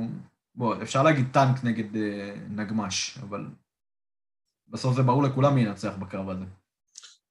זה, זה כדורגל מן הסתם, אבל כן, אם אני צריך לשים את הכסף שלי על, על נבחרת אחת, אני שם על צרפת, בעיקר בגלל הקליברים שיש לה מפה, בנזמה, פוגבה, אין כאלה כרגע, לפחות מבחינת, נקרא לזה עוצמות, ובאיכות לנבחרת ספרד, ספרד יותר מכלול כזה, של הרבה שחקנים שיודעים בדיוק מה לעשות, גם צרפת מן הסתם עושה את זה, אבל צרפת באמת טיפה יותר נשענת על אינדיבידואליזם ועל האיכות של השחקנים שלה, והם איכותיים יותר. ואם אנחנו מדברים על נבחרת צרפת, אז אמבפה, קיליאן אמבפה, כרגיל בכותרות, השבוע גם הוא התראיין ו... סיפר את כל מה שעבר עליו בקיץ האחרון, התחושות, האמת שהוא דיבר, דיבר בצורה אה, מאוד גלויה, שזה מרענן, תמיד כיף לראות אה, שחקני, כיף לשמוע, שחקני כדורגל, בכלל, אינדיבידואלים, מפורסמים, אנשים שיש להם מעמד מסוים, אה, מדברים בפתיחות על, ה, על המצב בו הם נמצאים, אבל אני חושב שאיכשהו יצאנו גם מהרעיון שלו וגם מהרעיון של אמא שלו, פאיזה, פאיזה למרי, די מבולבלים, לא? כי מצד אחד הם הפעמים מדבר, וגם אמא שלו מדברת על החלום הגדול, שזה ריאל מדריד, ושזה בעצם תמיד היה החלום שלו, ו... ו... ושהיעד הבא יהיה ריאל מדריד, כאילו זה, זה נראה מאוד מאוד ברור מה הדברים שלו ומה הדברים של אמא שלו. אבל מצד שני אתה גם שומע מן הסתם אולי זה פוליטיקה, אולי זה הרגעת הרוחות, על כך שהוא מבסוט ושמח בפריז סן ז'רמן, ותוך כדי כל הדיבורים האלה אמא שלו זורקת, זורקת את המיני הצהרה, היא לא זורקת, יותר נכון היא, היא נשאלה האם ישנם, ישנם שיחות על הערכת חוזה, והיא אמרה, כן, אנחנו כרגע מדברים עם פריז סן ז'רמן, וזה מתנהל טוב. ואני הוסיפה, אפילו דיברתי עם רונאלדו אתמול, זאת אומרת שיש שם, אין שם משהו ברור, הדברים טיפה קצת אמורפיים, אבל מה שכן, סגנון הדיבור, המסרים שיוצאים, הם מסרים נורא נורא, נורא מרגיעים, נורא מפייסים, ובעיניי זה קודם כל מוכיח שאמבפה באמת כל כולו מפוקס בעונה הנוכחית, הוא לא, אין לו, אין לו רעש לבן בתודעה, הוא באמת מפוקס על העונה הזו של פריז, ו... זה לא נראה ככה, דרך אגב, כאילו מבחינת ה... במשחקים עצמם, זה נראה כאילו הוא סוחב הרבה בראש שלו, כאילו יש לו, כאילו מן הסתם יושב עליו הרבה, נכון. זה הגיוני, זה הגיוני. נכון. אבל זה גם מורגש במשחקים. כן, הייתה גם את התקרית עם נאימר, שהוא צולם בספסל, שהוא אמר, לא יודע, בתרגום חופשי, הקפצן הזה, the bum, bum, בטלן, קפצן, איך שתקראו לזה, לא מוסר לי. שאגב, זה, אתה יודע, זה לא בדיוק נכון, כי נאימר כן מוסר לבפה לא מעט, אבל אין שם דבק עדיין. הם... צריך לשים דברים על השולחן, להבין שאין דבק עדיין בהתקפת פריז. לא רק זה, אמבפה, אם אני לא טועה, עדיין לא כבש בליגה הצרפתית עד עכשיו.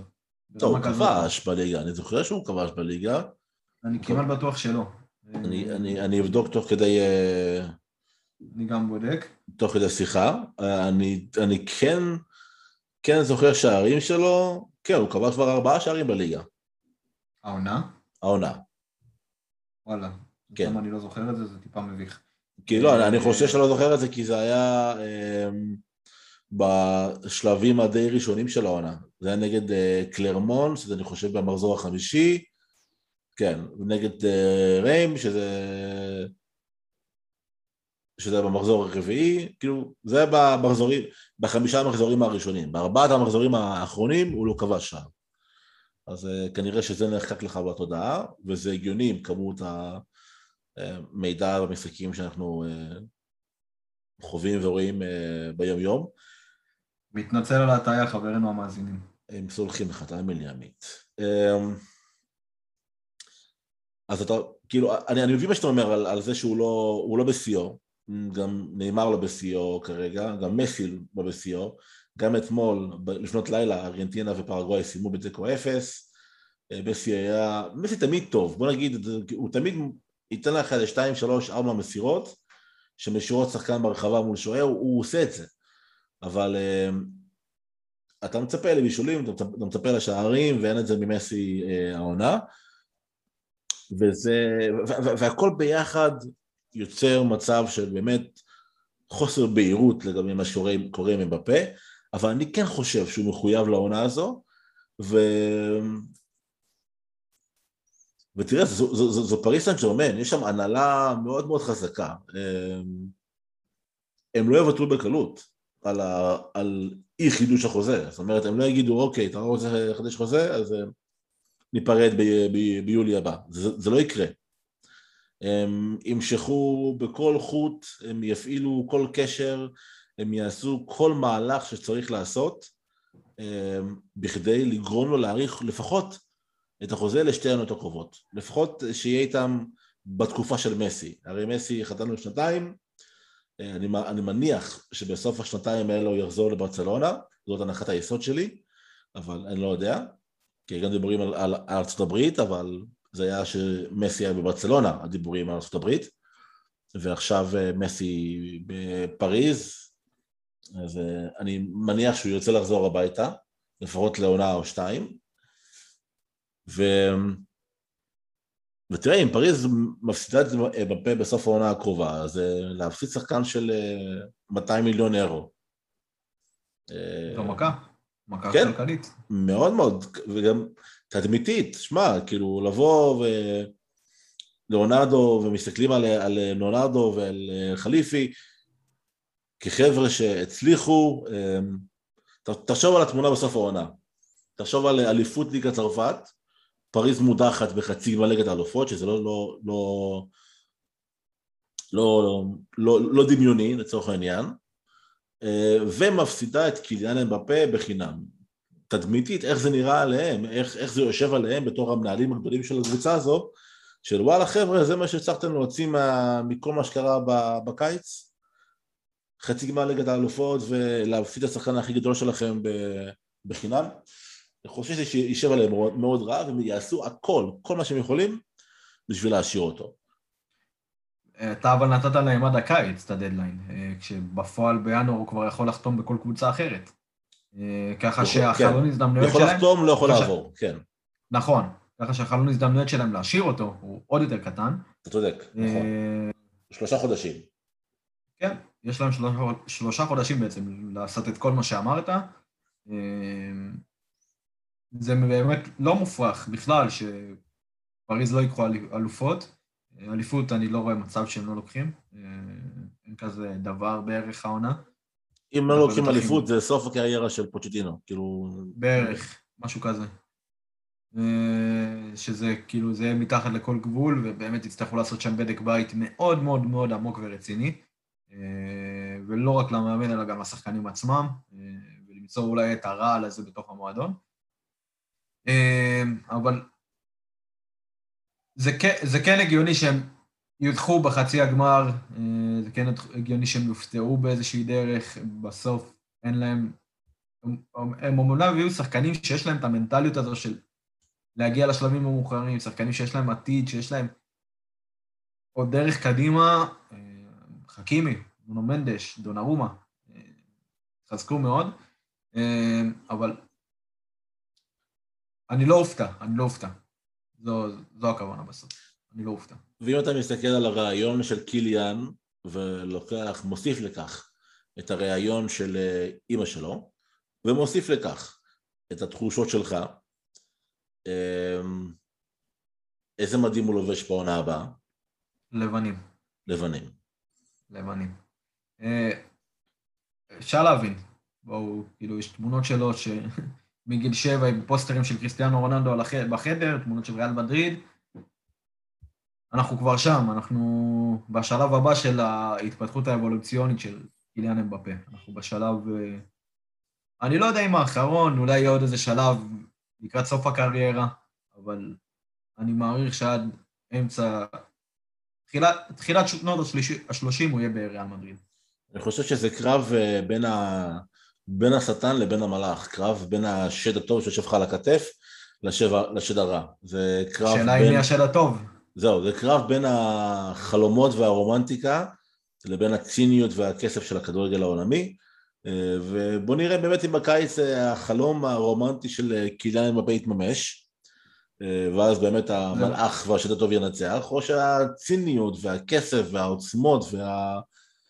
העוצמות הדי מפחידות, צריך לומר לפעמים, של הכדורגל העולמי, יהיו אלו שינצחו בקרב הזה, ואמבפה לא יעבור לריאל. אני שותף איתך במחשבה, אבל אני מודה שהשבוע האחרון קצת ערער אותי, קצת, לא יותר מדי, אני כן חושב שהוא יחתום בריאל מדריד שנה הבאה, וזה זורק אותי לנושא הבא שלנו, שזה הרלינג ברוט, ברוט, הלנד, שגם הוא מאוד מאוד רוצה להגיע לריאל מדריד, הוא לא אמר את זה בעצמו, שוב, אני... אני חייב לעשות דברים מהשולחן, אני אומר את זה ממה שאני קורא ומדבר עם כתבים אחרים בעולם, במיוחד כאלה שמתמחים בשוק העברות, וזה נראה שהוואקום שמסי השאיר אחריו בליגה הספרדית, והמקומות שאליהן רוצה להגיע פלורנטינו פרס מבחינה כלכלית ותדמיתית, עם ריאל מדריד נורא נורא קורצים למינו ראיולה ולארלינג בראוט הלנד, ושם בליגה הספרדית הוא יכול לשלוט, מה שאי אפשר להגיד אגב על הליגה האנגלית, שהוא יוכל לשלוט בה, לפחות זאת העתייה האישית, היא הרבה יותר קשוחה מבחינת רמת האיכות שבה, אולי יותר פתוחה מבחינה טקטית, אבל יותר קשוחה מבחינת רמת איכות, אבל גם פריס סן ז'רמן תרצה חלוץ שנה הבאה, יש עוד דיבורים על, על איקרדי שיעזוב יחד עם אמבפה, איקרדי אגב עם הכוונות של, תחת הכוונות של יובנטוס, ועוד שחקן תחת הכוונות של יובנטוס, זה עוד שחקן שאנחנו רוצים לדבר עליו ממש קצת היום, זה דושן ולחוביץ' של פיורנטינה, אז יש פה בעצם שתי שאלות, א', לחוביץ' לאן, ובית הלנד לאן, והלנד, כמו שאמרתי, אני חושב שכל אירופה אה, תילחם עליו, כולל אה, ברוסיה דורטמונד, אגב, אה, כבר השבוע דווח על כך שהם שוקלים לנסות אה, להציע לו הארכת חוזה, עד אלפיים עשרים ושלוש, עם אה, שכר מוכפל, במקום שמונה מיליון אירו שהוא מרוויח כרגע, הוא ירוויח חמישה מיליון אירו, אבל במדריד מדברים על סכומים, הרבה יותר גדולים, אז הוא עוד על חמישים מיליון אירו, ברוטו כמובן, לא נטו. ואם אני צריך, אם הייתי צריך להאמר לפני שנה, אמרתי אז על מנצ'סטר יונייטד וצ'לסי. באמת האמנתי ששתיהן ילכו בכל הכוח על הלנד, אבל אז יונייטד הביאה את קריסטיאנו רונלדו, שהוא הייתה לפחות לשנתיים הקרובות, וצ'לסי הביאה את לוקאקו, אז אין שם מקום. וסיטי... אני אף לא ראיתי באמת עניין אמיתי של סיטי בהלנד, הם מאוד רצו את קיין כידוע, אבל הלנד לא, לא היה שם בולט, נקרא לזה ככה, בטופ שלוש שלהם, אז באמת זה נראה כרגע כמו או ריאל מדריד, או פריס סן ז'רמן, או אפילו ברצלונה, אם לפורטה יוכל לעשות ניסים ולגייס משקיעים ממש ממש גדולים שיחסו את החובות של המועדון. אבל שואלים אותי, אני באמת רואה את ארלינג הלנד בעונה הבאה בריאל מדריד, גם ה... גם הקשר של ראיולה עם פלורנטינו פרס, גם הסעיף שחרור שעומד על שבעים וחמישה מיליון אירו. אני לא רואה תמונה אחרת. תחושותיך? מחשבותיך? אני דווקא חושב שהוא לא יגיע לריאל מדריד. בטח ובטח אם אמבפה יגיע. אם אמבפה לא יגיע לריאל מדריד זה כבר קונצרט אחר, ריאל מדריד השקיעו את כל המעמד שלהם בהלנד, אבל אם אמבפה יגיע לריאל מדריד, אז הלנד לא. ו... זה קשור בכלל לסיבה שלישית, והסיבה הזו זו קרים בנזמה. קרים בנזמה. קרים בנזמה. קרים בנזמה. תשמע. אתה לא רואה את שלושתם משחקים ביחד? לא. לא. קודם כל לא. לא. אני רואה את אמבפה ואת בנזמה משחקים ביחד, אני רואה בלית ברירה, אפשר להגיד במרכאות, בלית ברירה, את הלנד ובנזמה משחקים ביחד, אבל אחרי עונה כזאת, אם מישהו חושב לשים...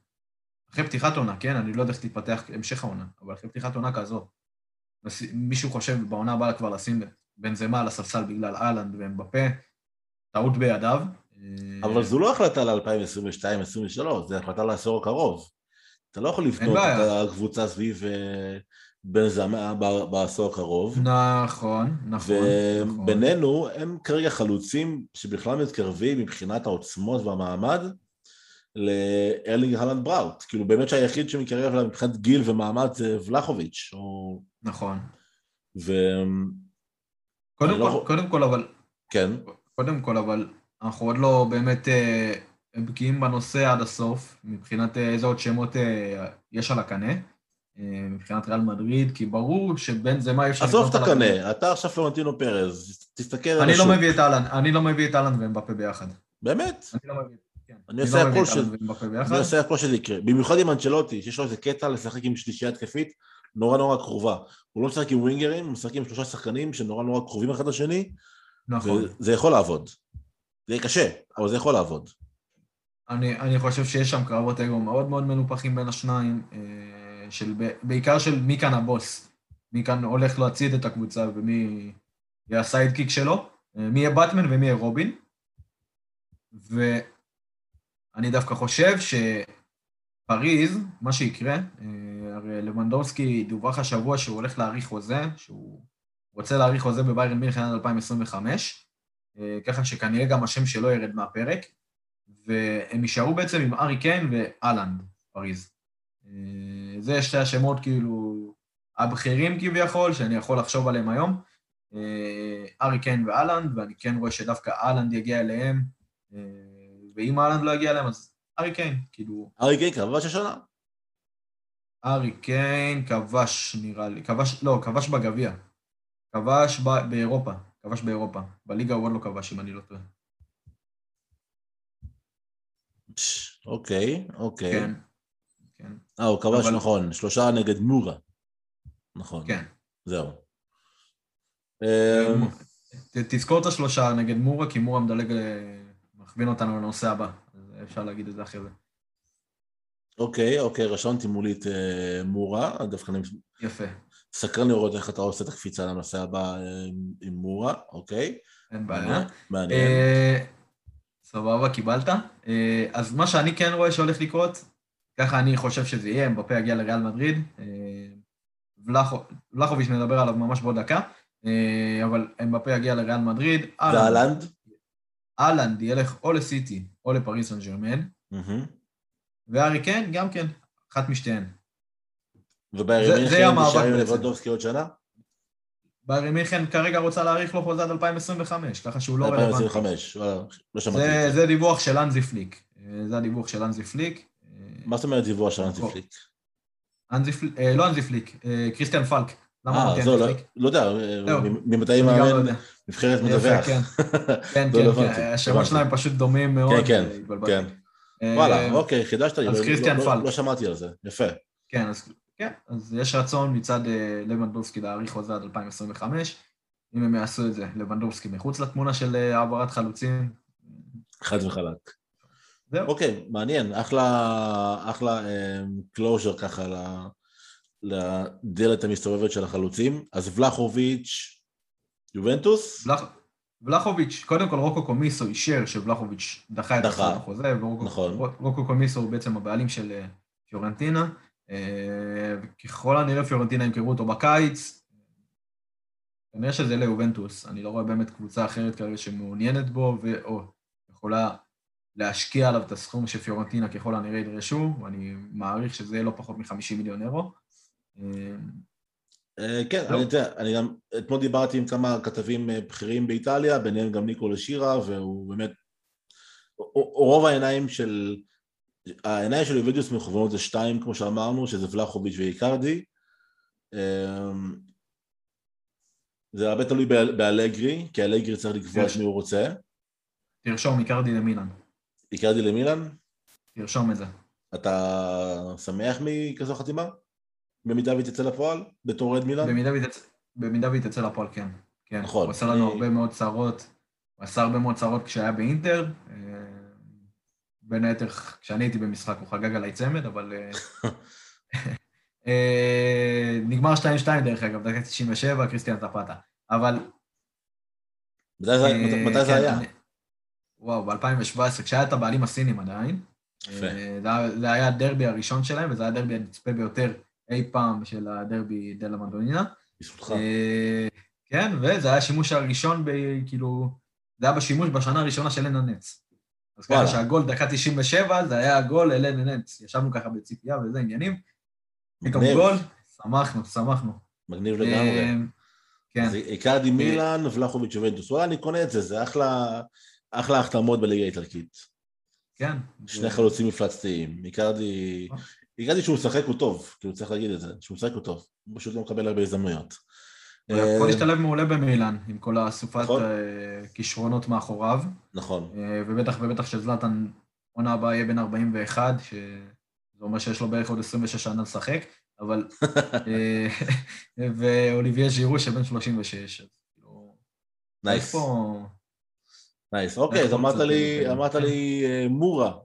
איך מורה זורקת אותנו לנושא הבא והאחרון שלנו?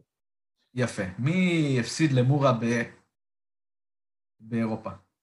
מי הפסיד למורה באירופה? בוא, בוא... לא עונה, לא עונה. אוקיי. לא העונה. מה, בש?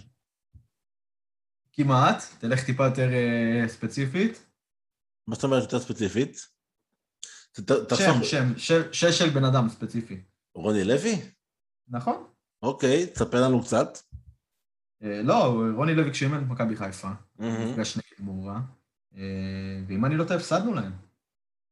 מתי זה היה? הפסדנו להם בפנדלים, אם אני זוכר. זה היה בעונה שלקחנו גביע. סיבוב ראשון, אם אני לא טועה. בעונה שלקחנו גביע, בעונה שיוסי בניון אמר, אני עוזב למכבי בתל אביב, כמו שרונלדו לא עשה איך השוואה. זהו, העונה אחרי זה כבר רוני לוי המשיך, הגיע קרלסן בתור המנהל המקצועי, תור קרלסן, ומכבי חיפה הודחה נגד מורה, בפנדלים.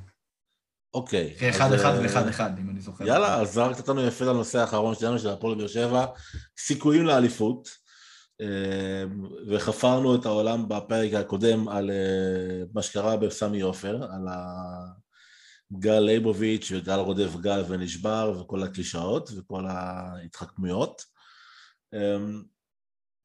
והפועל באר שבע סיכויים לאליפות. תראה, תראו. אחרי שתי משחקים כאלה, אחרי שתי ניצחונות כאלה, אי אפשר להגיד שבאר שבע לא מועמדת לאליפות, כי היא כן מועמדת לאליפות מן הסתם, ואחרי שתי ניצחונות כאלה, כשאתה רואה מכבי תל אביב קצת מבולבלת ועייפה, ואתה רואה את מכבי חיפה, איך אמרת בפרק שעבר? קשה מאוד לזכות בשני, תאר... בשני אליפויות ברציפות. זה לא אני, זה ברק בכר אמר. ברק בכר אמר, ציטטת את ברק בכר, אז קשה מאוד לזכות בשתי אליפויות ברציפות, במיוחד שלפי דעתי, שיטת המאניבול, מספר תשע, לא עובדת, אתה לא יכול לקחת בן סער, דין דוד ודוניו ולייצר איזה מגה אולטרו, רוקביצה כזה, זה לא, לא עובד ככה. חלוץ צריך זמן, חלוץ צריך דקות משחק ברציפות, בכדי לשים שערים, עד שהוא מכיר את כל המסירות וכל השחקנים מכירים את התנועות שלו. אני חושב שזה יותר עמוק מזה. אם אתה זוכר, בפרק הקודם אמרתי שברק בכר שינה המון המון מערכים. נכון. במהלך הקדנציה שלו במכבי חיפה. הבטחת להגיד כמה מערכים. יפה. אז ממש ישבתי וספרתי. קודם כל חשוב לי להגיד שאני מאוד אוהב את ברק בכר, אני חושב שהוא המאמן הישראלי הכי טוב בהם בשוק, בשוק המאמנים, ומה שהוא עשה בכדורגל, בגיל הצעיר שלו, זה... הוא הולך בצעדים של הגדולים ביותר, של דוביץ' וייצר וכדומה, באמת ברמות הכי גבוהות הוא יהיה, לפחות לדעתי, אני מאוד מאחל לו את זה, אבל מהרגע שהוא הגיע במכבי חיפה, הוא שיחק כבר בשמונה מערכים שונים, וזה לא כולל גביע הטוטו, גביע המדינה, זה כולל רק ליגה ואירופה. בכמה משחקים? שמונה... יעני? שמונה, שמונה מערכים שונים במעל חמישים משחקים. שמונה מערכים שונים במעל חמישים משחקים. מעניין. כשאתה אומר מערכים, זה בעצם... זה מעניין ש... יש לך אותם? רשומים את הארבע ש... אוקיי. כן. זה מעניין כשזה באמת, נגיד, מחולק בצורה סימטרית, אפשר לקרוא לזה, שזה... שאין איזה מערך שהוא בעצם... יש את המערך שהוא טיפה מעל כולם, ויש את המערכים שהוא כל פעם משחק איתם, ואני לא מדבר איתכם על מערכים של משתנים בזמן משחק, אני מדבר איתכם על המערך שפתח את המשחק. כמה שינויים הוא גם עושה במהלך המשחק, זה, זה הרבה. הוא, במשחק הוא עובר לפעמים מ-ארבע שלוש שלוש שלוש חמש שתיים, מ-ארבע שתיים שלוש אחת ל-ארבע שלוש שלוש, מ-ארבע שתיים שלוש אחת ל-שלוש חמש שתיים. כל פעם משחק עם המערכים, אבל אם אני מסתכל רגע על מה שקרה פרקטית, מהרגע שהוא הגיע, הוא שרק ארבע פעמים, המשחק הראשון שלו היה עם ארבע שתיים שלוש אחת, שרק ככה ארבע פעמים עד היום, המערך הכי, הכי, אה, שמשחק איתו הכי הרבה, זה ארבע שלוש שלוש, משחק כבר שלושים ושש משחקים ככה. המערך הבכיר, אה, משמע. זה המערך הבכיר, נכון. אה, לאחר מכן, המערך השלישי שעלה לי, אה, לפי סדר כרונולוגי, זה ה-חמש שלוש שתיים, אה, לא שלוש חמש שתיים, חמש שלוש שתיים, אה, ארבע פעמים הוא שיחק ככה במהלך הקריירה שלו, אה, במהלך הקדנציה שלו במכבי חיפה, והמערך הרביעי זה ארבע חמש אחת, שבע פעמים, המערך החמישי, ארבע שלוש שתיים אחת, שלוש פעמים, המערך השישי, שלוש ארבע שלוש, שיחק בו פעם אחת, המערך השביעי, שלוש חמש שתיים, שיחק בו פעם אחת, והמערך השמיני, חמש ארבע אחת, שיחק בו פעם אחת, שזה היה נגד אוניון ברלין. שזה הכישלון טוטלי. כן, תשמע, אני אוהב את זה, אני אוהב את זה שהוא... מגוון. מאוד... אני אוהב את זה שהוא, אין, לא דווקא, אין, אין לו את הפחד על לשנות, אין לו את הפחד לשנות, אני אוהב את זה, אני חושב אבל שצריך לדעת מתי לעשות את זה ומול מי לעשות את זה. כי אתה הגדרת את זה מקודם, הוא חושב פאפ, הוא חושב, הגדרת את זה בפרק הקודם שהוא חושב כמו פאפ. יש לו את האוברטינג. לטוב ולרע. לטוב ולרע. במשחקים הגדולים, רוב האחריות היא עליו, כי ההפסדים בסוף זה על נפילות טקטיות, ו... הנה ניקח רגע את המשחק נגד מכבי תל אביב, שהוא מוריד את חוזר רודריגז ל, ל, ל, לעמדת הבלם, ואז זה בעצם מבלגן את כל המשחק, כי אין מי שיענה את הכדור מהקישור, ניקח את הכדור מההגנה לה, לה, להתקפה, אין בעצם מי שיענה את, את הכדור, ה-go to guy, אה, יהיה, יהיה קשה, זה יהיה קשה, וככה הם קיבלו, קיבלו גם את הגול במצב הנייח, כי לא היה בעצם מי שיענה. אה, אז אתה אומר בעצם לבכר, אל תלמד מגוורדיולה והשינויים שלו, תלמד מווילי רודשטיינר והקיבעון שלו על מערך אחד. גם לא, לא, לא, לא. אני צוחק, אני צוחק, אני צוחק, כמובן. תהיה, אפשר לקרוא לך ווילי גוורדיולה, לא יקרה לך כלום, הכל בסדר. ווילי גוורדיולה, איזה יצור קליים מפחיד, זה ווילי גוורדיולה. קיימרה. אבל... אם אנחנו מסתכלים על זה רגע ככה, אנחנו, אי אפשר, אי אפשר שקבוצה תדע לשחק בכל כך הרבה מערכים שונים, בתקופה של כל כך מעט זמן, רק, רק העונה הוא כבר הספיק לשחק, ב... וואו, רגע, יצאתי מזה, אז תמתין, הוא שיחק אבל כבר ב-חמש ארבע אחת, ב-ארבע שלוש שלוש, ב-ארבע שתיים שלוש אחת, ב-שלוש חמש שתיים, ב-ארבע שלוש שתיים אחת וב-שלוש ארבע שלוש. יפה. שישה מערכים שונים מתחילת העונה. מרשים. השאלה אם זה בריא. השאלה אם זה בריא. שאלה מצוינת, תראה, פירלו עשה את זה וכשל, בגלל זה, לא בגלל זה, אבל הוא ניסה את זה הרבה ביובנטוס וכשל, הוא עושה שם בזה גם שבעה שמונה מערכים בעונה ההיא, ושחקני כדורגל, שוב אני חוזר לפירלו, פירלו אמר את זה, כדורגל משחקים עם הראש, הרגליים עם הכלי שלך, אז שחקני כדורגל צריכים ראש נקי וצריכים ביטחון וצריכים שקט, ואני לא יודע כמה זה תורם להם, כל השינויים הערכים האלה.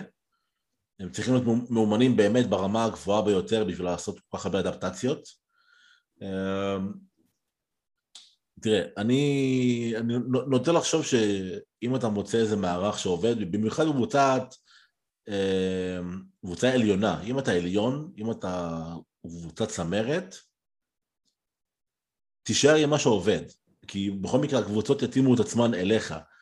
אם אתה מבין את עצמך לסתם, אוניון ברלין, זה מובן, אני מבין את זה. גם, גם למרות שדעתי זו אותה טעות, המערך הזה, אבל אני מבין את החשיבה. אבל אם אתה מתאים את עצמך לקבוצות ברמתך, או אתה מתאים את עצמך לקבוצות שהן אפילו פחות ברמתך, יש לי בעיה עם זה, אני חושב שזה צריך להיות ההפך. וזה היה גם מה שרוני לוי עושה, אם אנחנו חוזרים להפועל באר שבע. רוני לוי לא משנה יותר מדי, יש לו את ה-ארבע שתיים שלוש אחת שלו, שיט, יו, מסכים איתי. יש לו את ה-ארבע שתיים שלוש אחת שלו, בלוק נמוך, יציאה מהירה להתקפה, הישענות על היכולת האישית של השחקנים מקדימה, יש לו אחלה שחקנים מקדימה, יש לו את דור מיכה, שהוא לפי דעתי יחד עם עומר אצילי, המוסר הכי טוב בליגה, שעוד לא נכנס לעניינים אגב, דור מיכה. הוא גם נפצע.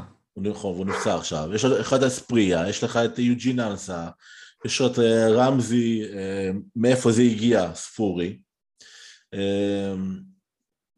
יש אפילו את חתואל, שהוא שחקן נחבל, שכמובן את רוקביצה, שהוא שחקן אדיר, שהוא בכושר.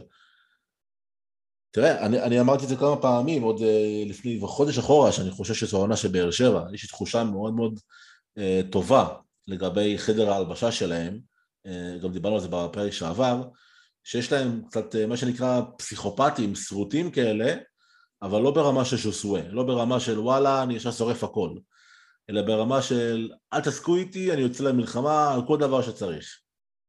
וזה אנשים בריאים, כאילו אתה רואה שזה, שוב, הם קצת משוגעים, סרוטים, אני סליחה על המילה, אבל זה כזה, זה מילה חיובית, תזרמו איתי ב, ב, בדבר הזה. לופז והספריה, אתה רואה שיש להם את הסריטה הזו, שהם יכולים בשנייה להתהפך, אבל הם חיובים לחדר ההלבשה. יש לך את איתי שכטר, שהוא סופר, סופר חיובי לחדר ההלבשה. יש לך את בררו, שהוא לפי דעתי, אבל אמרנו את זה בפרק שעבר, הקשר האחורי הכי טוב בליגה, ביחד עם נטע, לוי. זה מרגיש שבאר שבע מאוד מאוד מאוזנת, מרגיש שבאר שבע מאוד מאוד בריאה, יש לך גם שם פיגורות מאוד מאוד חזקות, כמו אריאל ארוש ואבו עביד, שהם, ואל חמיד, הם, יש להם, יש להם נוכחות, יש להם חדר הלבשה מאוד עוצמתי, לא רק ברמה הטכנית והאיכותית שלו כשחקנים, אלא כבני אדם, כספורטאים, וזה מאוד מאוד חשוב, ו, וזה נראה שהם הצליחו מהר מאוד לחבק, ו, ולעזור לזרים החדשים להתאקלם מבאר שבע, שהיא עיר מאוד מיוחדת, אני... עבדתי מחצית מחיי בעיר הזו, חומר עונשי מאוד מאוד מיוחד, זה חום אחר, זה שפה אחרת, זה משפחתיות,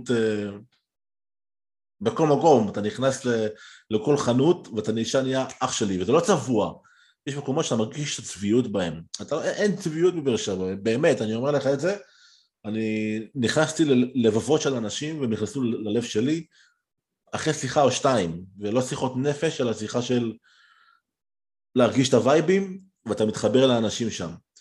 ואם אתה מצליח להתחבר לאנשים בבאר שבע, אתה במצב טוב. וזה מה שקרה לי מיגל לויטור אגב, בגלל זה הוא דמות כל כך חשובה, וכשהוא בכושר הוא לפי דעתי הבלם הבכיר בליגה, ביחד עם פלניץ'.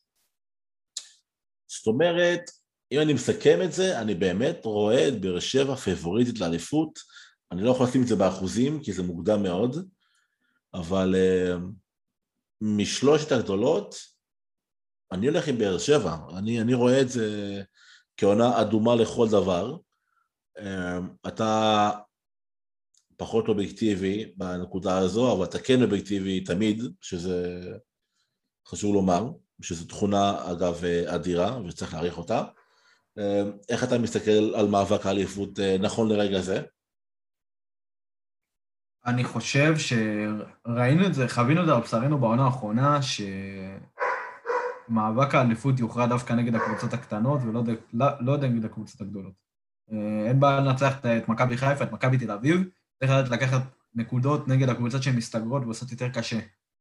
חדרה, סכנין, קבוצות שככל הנראה יעבו הרבה, הרבה, יעשו הרבה הרבה יותר בעיות מבחינת של כיבוש שערים, ואני חושב שמי שתדע לקחת כמה שיותר נקודות מהקבוצות הקטנות. אתה בחיפה? אני, אני, אני לא יודע, אני, אני לא רוצה סתם להגיד, כרגע, שמע, אני מאמין שמכבי חיפה ייקחו את האליפות עוד פעם. זה, זה, בסוף, עוד פעם, יש לה את המאמן הכי טוב היום בארץ, לפחות לדעתי, את המאמן הישראלי הכי טוב היום, עם כל האהבה ועם כל הכבוד לרוני לוי, אני חושב שדווקא המן מנג'מנט שלא יפיל אותו, שהוא בן אדם מאוד מאוד קשה, אני לא נכון. מכיר אותו אישית, כן, זה רק מה ששמעתי, שהוא בן אדם מאוד קשה, שיהיה לא פשוט להחזיק אותו, אתה צריך מיטר? ברור, משתגע שם. יש... כן, יש כנראה מישהו בדלת, ואני לא יודע מה קורה שם. אבל... שוב, המן מנג'מנט שלו כנראה זה מה שיפיל את העונה הזו, בטח עם שחקנים כמו אלדר לופס, שראינו שהוא בן אדם לא פשוט, במשחק האחרון, ודנילו אספריה, שמרגיש כאילו בייביסיטר עליו, כן, כאילו בייביסיטר, וגם שחקנים ישראלים, יש להם שחקנים גם כן חמומי מוח, רמזי ספורי ורועי גורדן, הם שחקנים שהם, עבד אל חמיד, שחקנים שהם, יש להם את הדם החם הזה בגוף, שחקנים שהם מאוד מאוד כישרוניים, מאוד מאוד טכניים, מאוד מאוד יצירתיים, אבל גם יכולים להסתובב בשנייה. אמרת משהו מעניין... סליחה, כן. לא, לא, תמשיך. אמרת משהו מעניין על ההסתגרות ועל הנקודות נגד הקבוצות הקטנות, ולדעת להתמודד מול בונקרים ואוטובוסים ובלוק נמוך ואיך שתקרא לזה, ותוך כדי שאמרת את זה, עלתה לי איזו מחשבה לראש, ואז אמרתי לעצמי, האם יש מצב שהקבוצה שתצליח למקסם את עצמה למקסימום, בכל מה שקשור למצבים נייחים, תהיו, תהיה זו שתיקח את האליפות. זאת אומרת, האם הליגה הזאת תוכרע, בסופו של דבר, על מי תהיה קבוצת הצמרת הטובה ביותר, בכל מה שקשור למצבים נייחים. כי באר שבע כבשה, אני חושב, את רוב שערי העונה ממצבים נייחים, וכך גם מכבי חיפה. אני לא סגור על המספרים, כי לא בדקתי את זה, מכבי חיפה עם ארבע משש, מכבי חיפה שני פנדלים ושני קרנות, משהו כזה. לא, אני זוכר שאורי קוטמן דיבר על זה, אני חושב, בפרק שעבר שלו, בפודקאסט שלו, שזה גם פודקאסט מדהים ונהדר.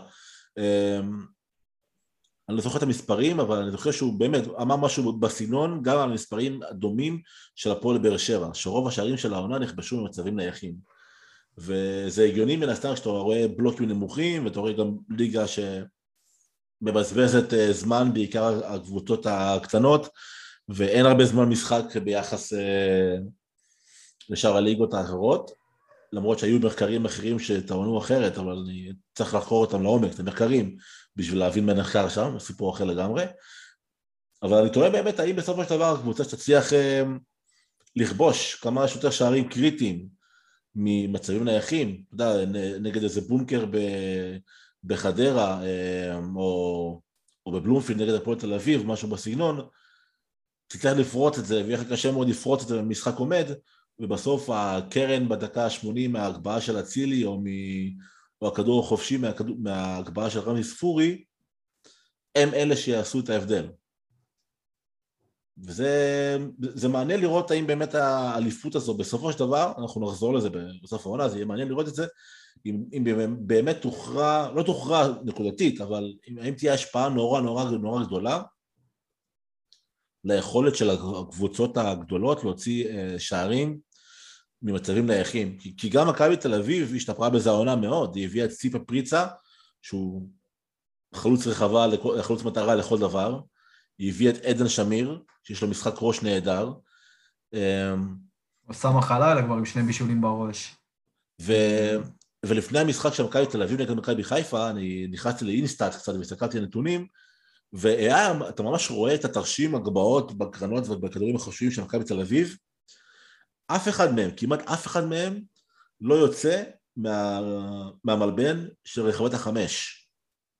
כמעט אין כדורים קצרים, אין תרגילים כמו במכבי חיפה, פשוט מעמיסים את הכדור כמה שיותר לרחבת החמש, בידיעה שיש שם איזה פריצה או בלם או עדן שמיר או חלילה, שיצליחו לדחוף את הראש פנימה. אז זה פשוט יהיה מאוד מעניין לראות בסוף העונה, כמה משמעות היו למצבים הנייחים בליגה שלנו לעונה זו. עמית, דברי סיכום, אנחנו עכשיו עברנו את הנושא האחרון שלנו, אתה רוצה להוסיף משהו אחרון על הפועל באר שבע, או מכבי חיפה, או הליגה שלנו, או בכלל? קודם כל, אני, אני רוצה רגע להגיד כמה מילים על מכבי נתניה דווקא. אוקיי. למה? עשו מינוי שהוא די לא פופולרי. בן אילם? מינו עכשיו את בן אילם. קודם כל הוא אגדת מועדון במכבי נתניה, אבל מכבי נתניה עם הקבוצות הצעירות ביותר בליגה. מכבי נתניה מסתמכת על המון המון שחקנים שהם גילאי עשרים וארבע ומטה, כמעט כל ההרכב שלהם, אולי פרט לשני הבלמים, שמשיר צדק ואלמו כהן לרוב, לפעמים רז שלמה נכנס שם, וגם זה מוריד את הממוצע. אה, ודני עמוס כמובן. אני חושב שבן אילם זה מינוי מפתיע ומדהים, כי בן אילם יודע לעבוד עם צעירים. גם ריימונד אטפלד ידע לעבוד עם צעירים. כנראה שהעונה זה כבר פחות הסתדר לו, למרות שהוא קיבל את כל מבוקשו, אבל בן אילם בשנתיים, שלוש שלו במכבי חיפה, עשה, בנוער של מכבי חיפה, עשה עבודה מעולה עם הנוער, קידם שחקנים, אנחנו רואים אותם היום ב, או בליגת העל, או, ב, או בליגה הבכירה, או בליגה, או בליגה הלאומית, נורא יפרח, באילי חג'אג' בסתיו נחמני, שחקנים שאנחנו כנראה נשמע עליהם גם בעתיד, בטח ובטח עם ההתקדמות של מאור לוי, מחמוד ג'אבר בהרכב של מכבי חיפה. זה גם כן משהו שהוא לא מובן מאליו. אז אני כן חושב שהמינוי הזה דווקא טוב, אני חושב שנתניה הופכת להיות אחת הקבוצות היותר מעניינות בליגה. ואם אנחנו רוצים רגע לשים עין על איזו קבוצה מסוימת שיכולה להפתיע את כולנו, זה דווקא תהיה נתניה. אני אמרתי עליהם תחילת עונה פלייאוף עליון. תחילת העונה העיבה על זה, ועכשיו יש להם שלושה משחקים דווקא נגד הפועל באר שבע, מכבי חיפה, מכבי תל אביב, ברצף, אבל אפשר, אפשר לשים עליהם מים. אז אתה בעצם אומר שמכבי נתניה היא, זה מועדון שמלטש יעלומים. חד משמעית. עשית את זה. יפה, יפה. עשית את זה יפה. בהשראתך. בכינוי יעלומים. בהשראתך. אוקיי, אז אתה אומר, מכבי נתניה, בן אילם, לא הסתכלתי על המינוי הזה מהזווית הזו, מעניין. בזכות ההערה הזו שלך, גם יצא לנו פאנץ' נחמד על מכבי נתניה, וגם אני אעקוב אחריהם יותר מקרוב, כי זה מעניין אותי לראות חבר'ה צעירים, תמיד. יש גם, יש גם, גם זרים צעירים, שזה מדליק לראות בישראל. נכון, מורסינו וזלטן שכוביץ' ואיגור זלטנוביץ'. כמה זלטנים יש להם? אתה לא יכול להתעלם ממועדון עם שני זלטנים, כאילו חביבי, יאללה. טוב ששמת עליהם זרקור. אוקיי, אז כאן אני חושב שהגיע לסיומו עוד פרק של דסק הכדורגל, עברנו הלך לנושאים, הוצאנו כמה פאנצ'ים חמודים, סך הכל היה לנו כיף, כמו תמיד, אני מקווה שלכם, לכם היה כיף להאזין, זה חשוב מאוד, ואם אתם הגעתם לנקודה הזו, של נקודת הסיום, אז א', אתם מוזמנים לעקוב אחרינו בכל האפליקציות שבהם אתם שומעים פודקאסטים, ויש גם את דף הפייסבוק שלי ניסים חליבה, ואת ערוץ הטלגרם, גם הוא אומנם קרוי ניסים חליבה, אבל גם אני וגם עמית שם מנהלים ונותנים עבודה כל הזמן, ואם אהבתם את הפרק הזה, אתם מוזמנים לשתף אותו, להגיב אצלנו בעמוד, לשאול שאלות לקראת הפרק הבא, כי אם שמתם לב, כל הנושאים חוץ מניוקאסל, לא, האמת שגם ניוקאסל, כל הנושאים הגיעו מכם. אתם העליתם נושאים בקבוצת הטלגרם, בעמוד הפייסבוק, באינסטגרם, לקחנו את הנושאים החשובים ביותר והענייניים ביותר, ועליהם דיברנו. אז אולי אני ועמית מדברים, אבל זה הפודקאסט שלכם, אנחנו מדברים אליכם. אז כל נושא, כל שאלה, כל דיון שאתם רוצים שיעלה בפודקאסט הזה, תרגישו חופשיים לעלות. עמית כהן, תודה רבה לך, היה כיף כרגיל. תודה לך, ניסים. תודה לך. וניפגש בפרק הבא, אולי נביא לכם איזה אורח הפתעה, אנחנו יודעים על זה. יאללה, ביי.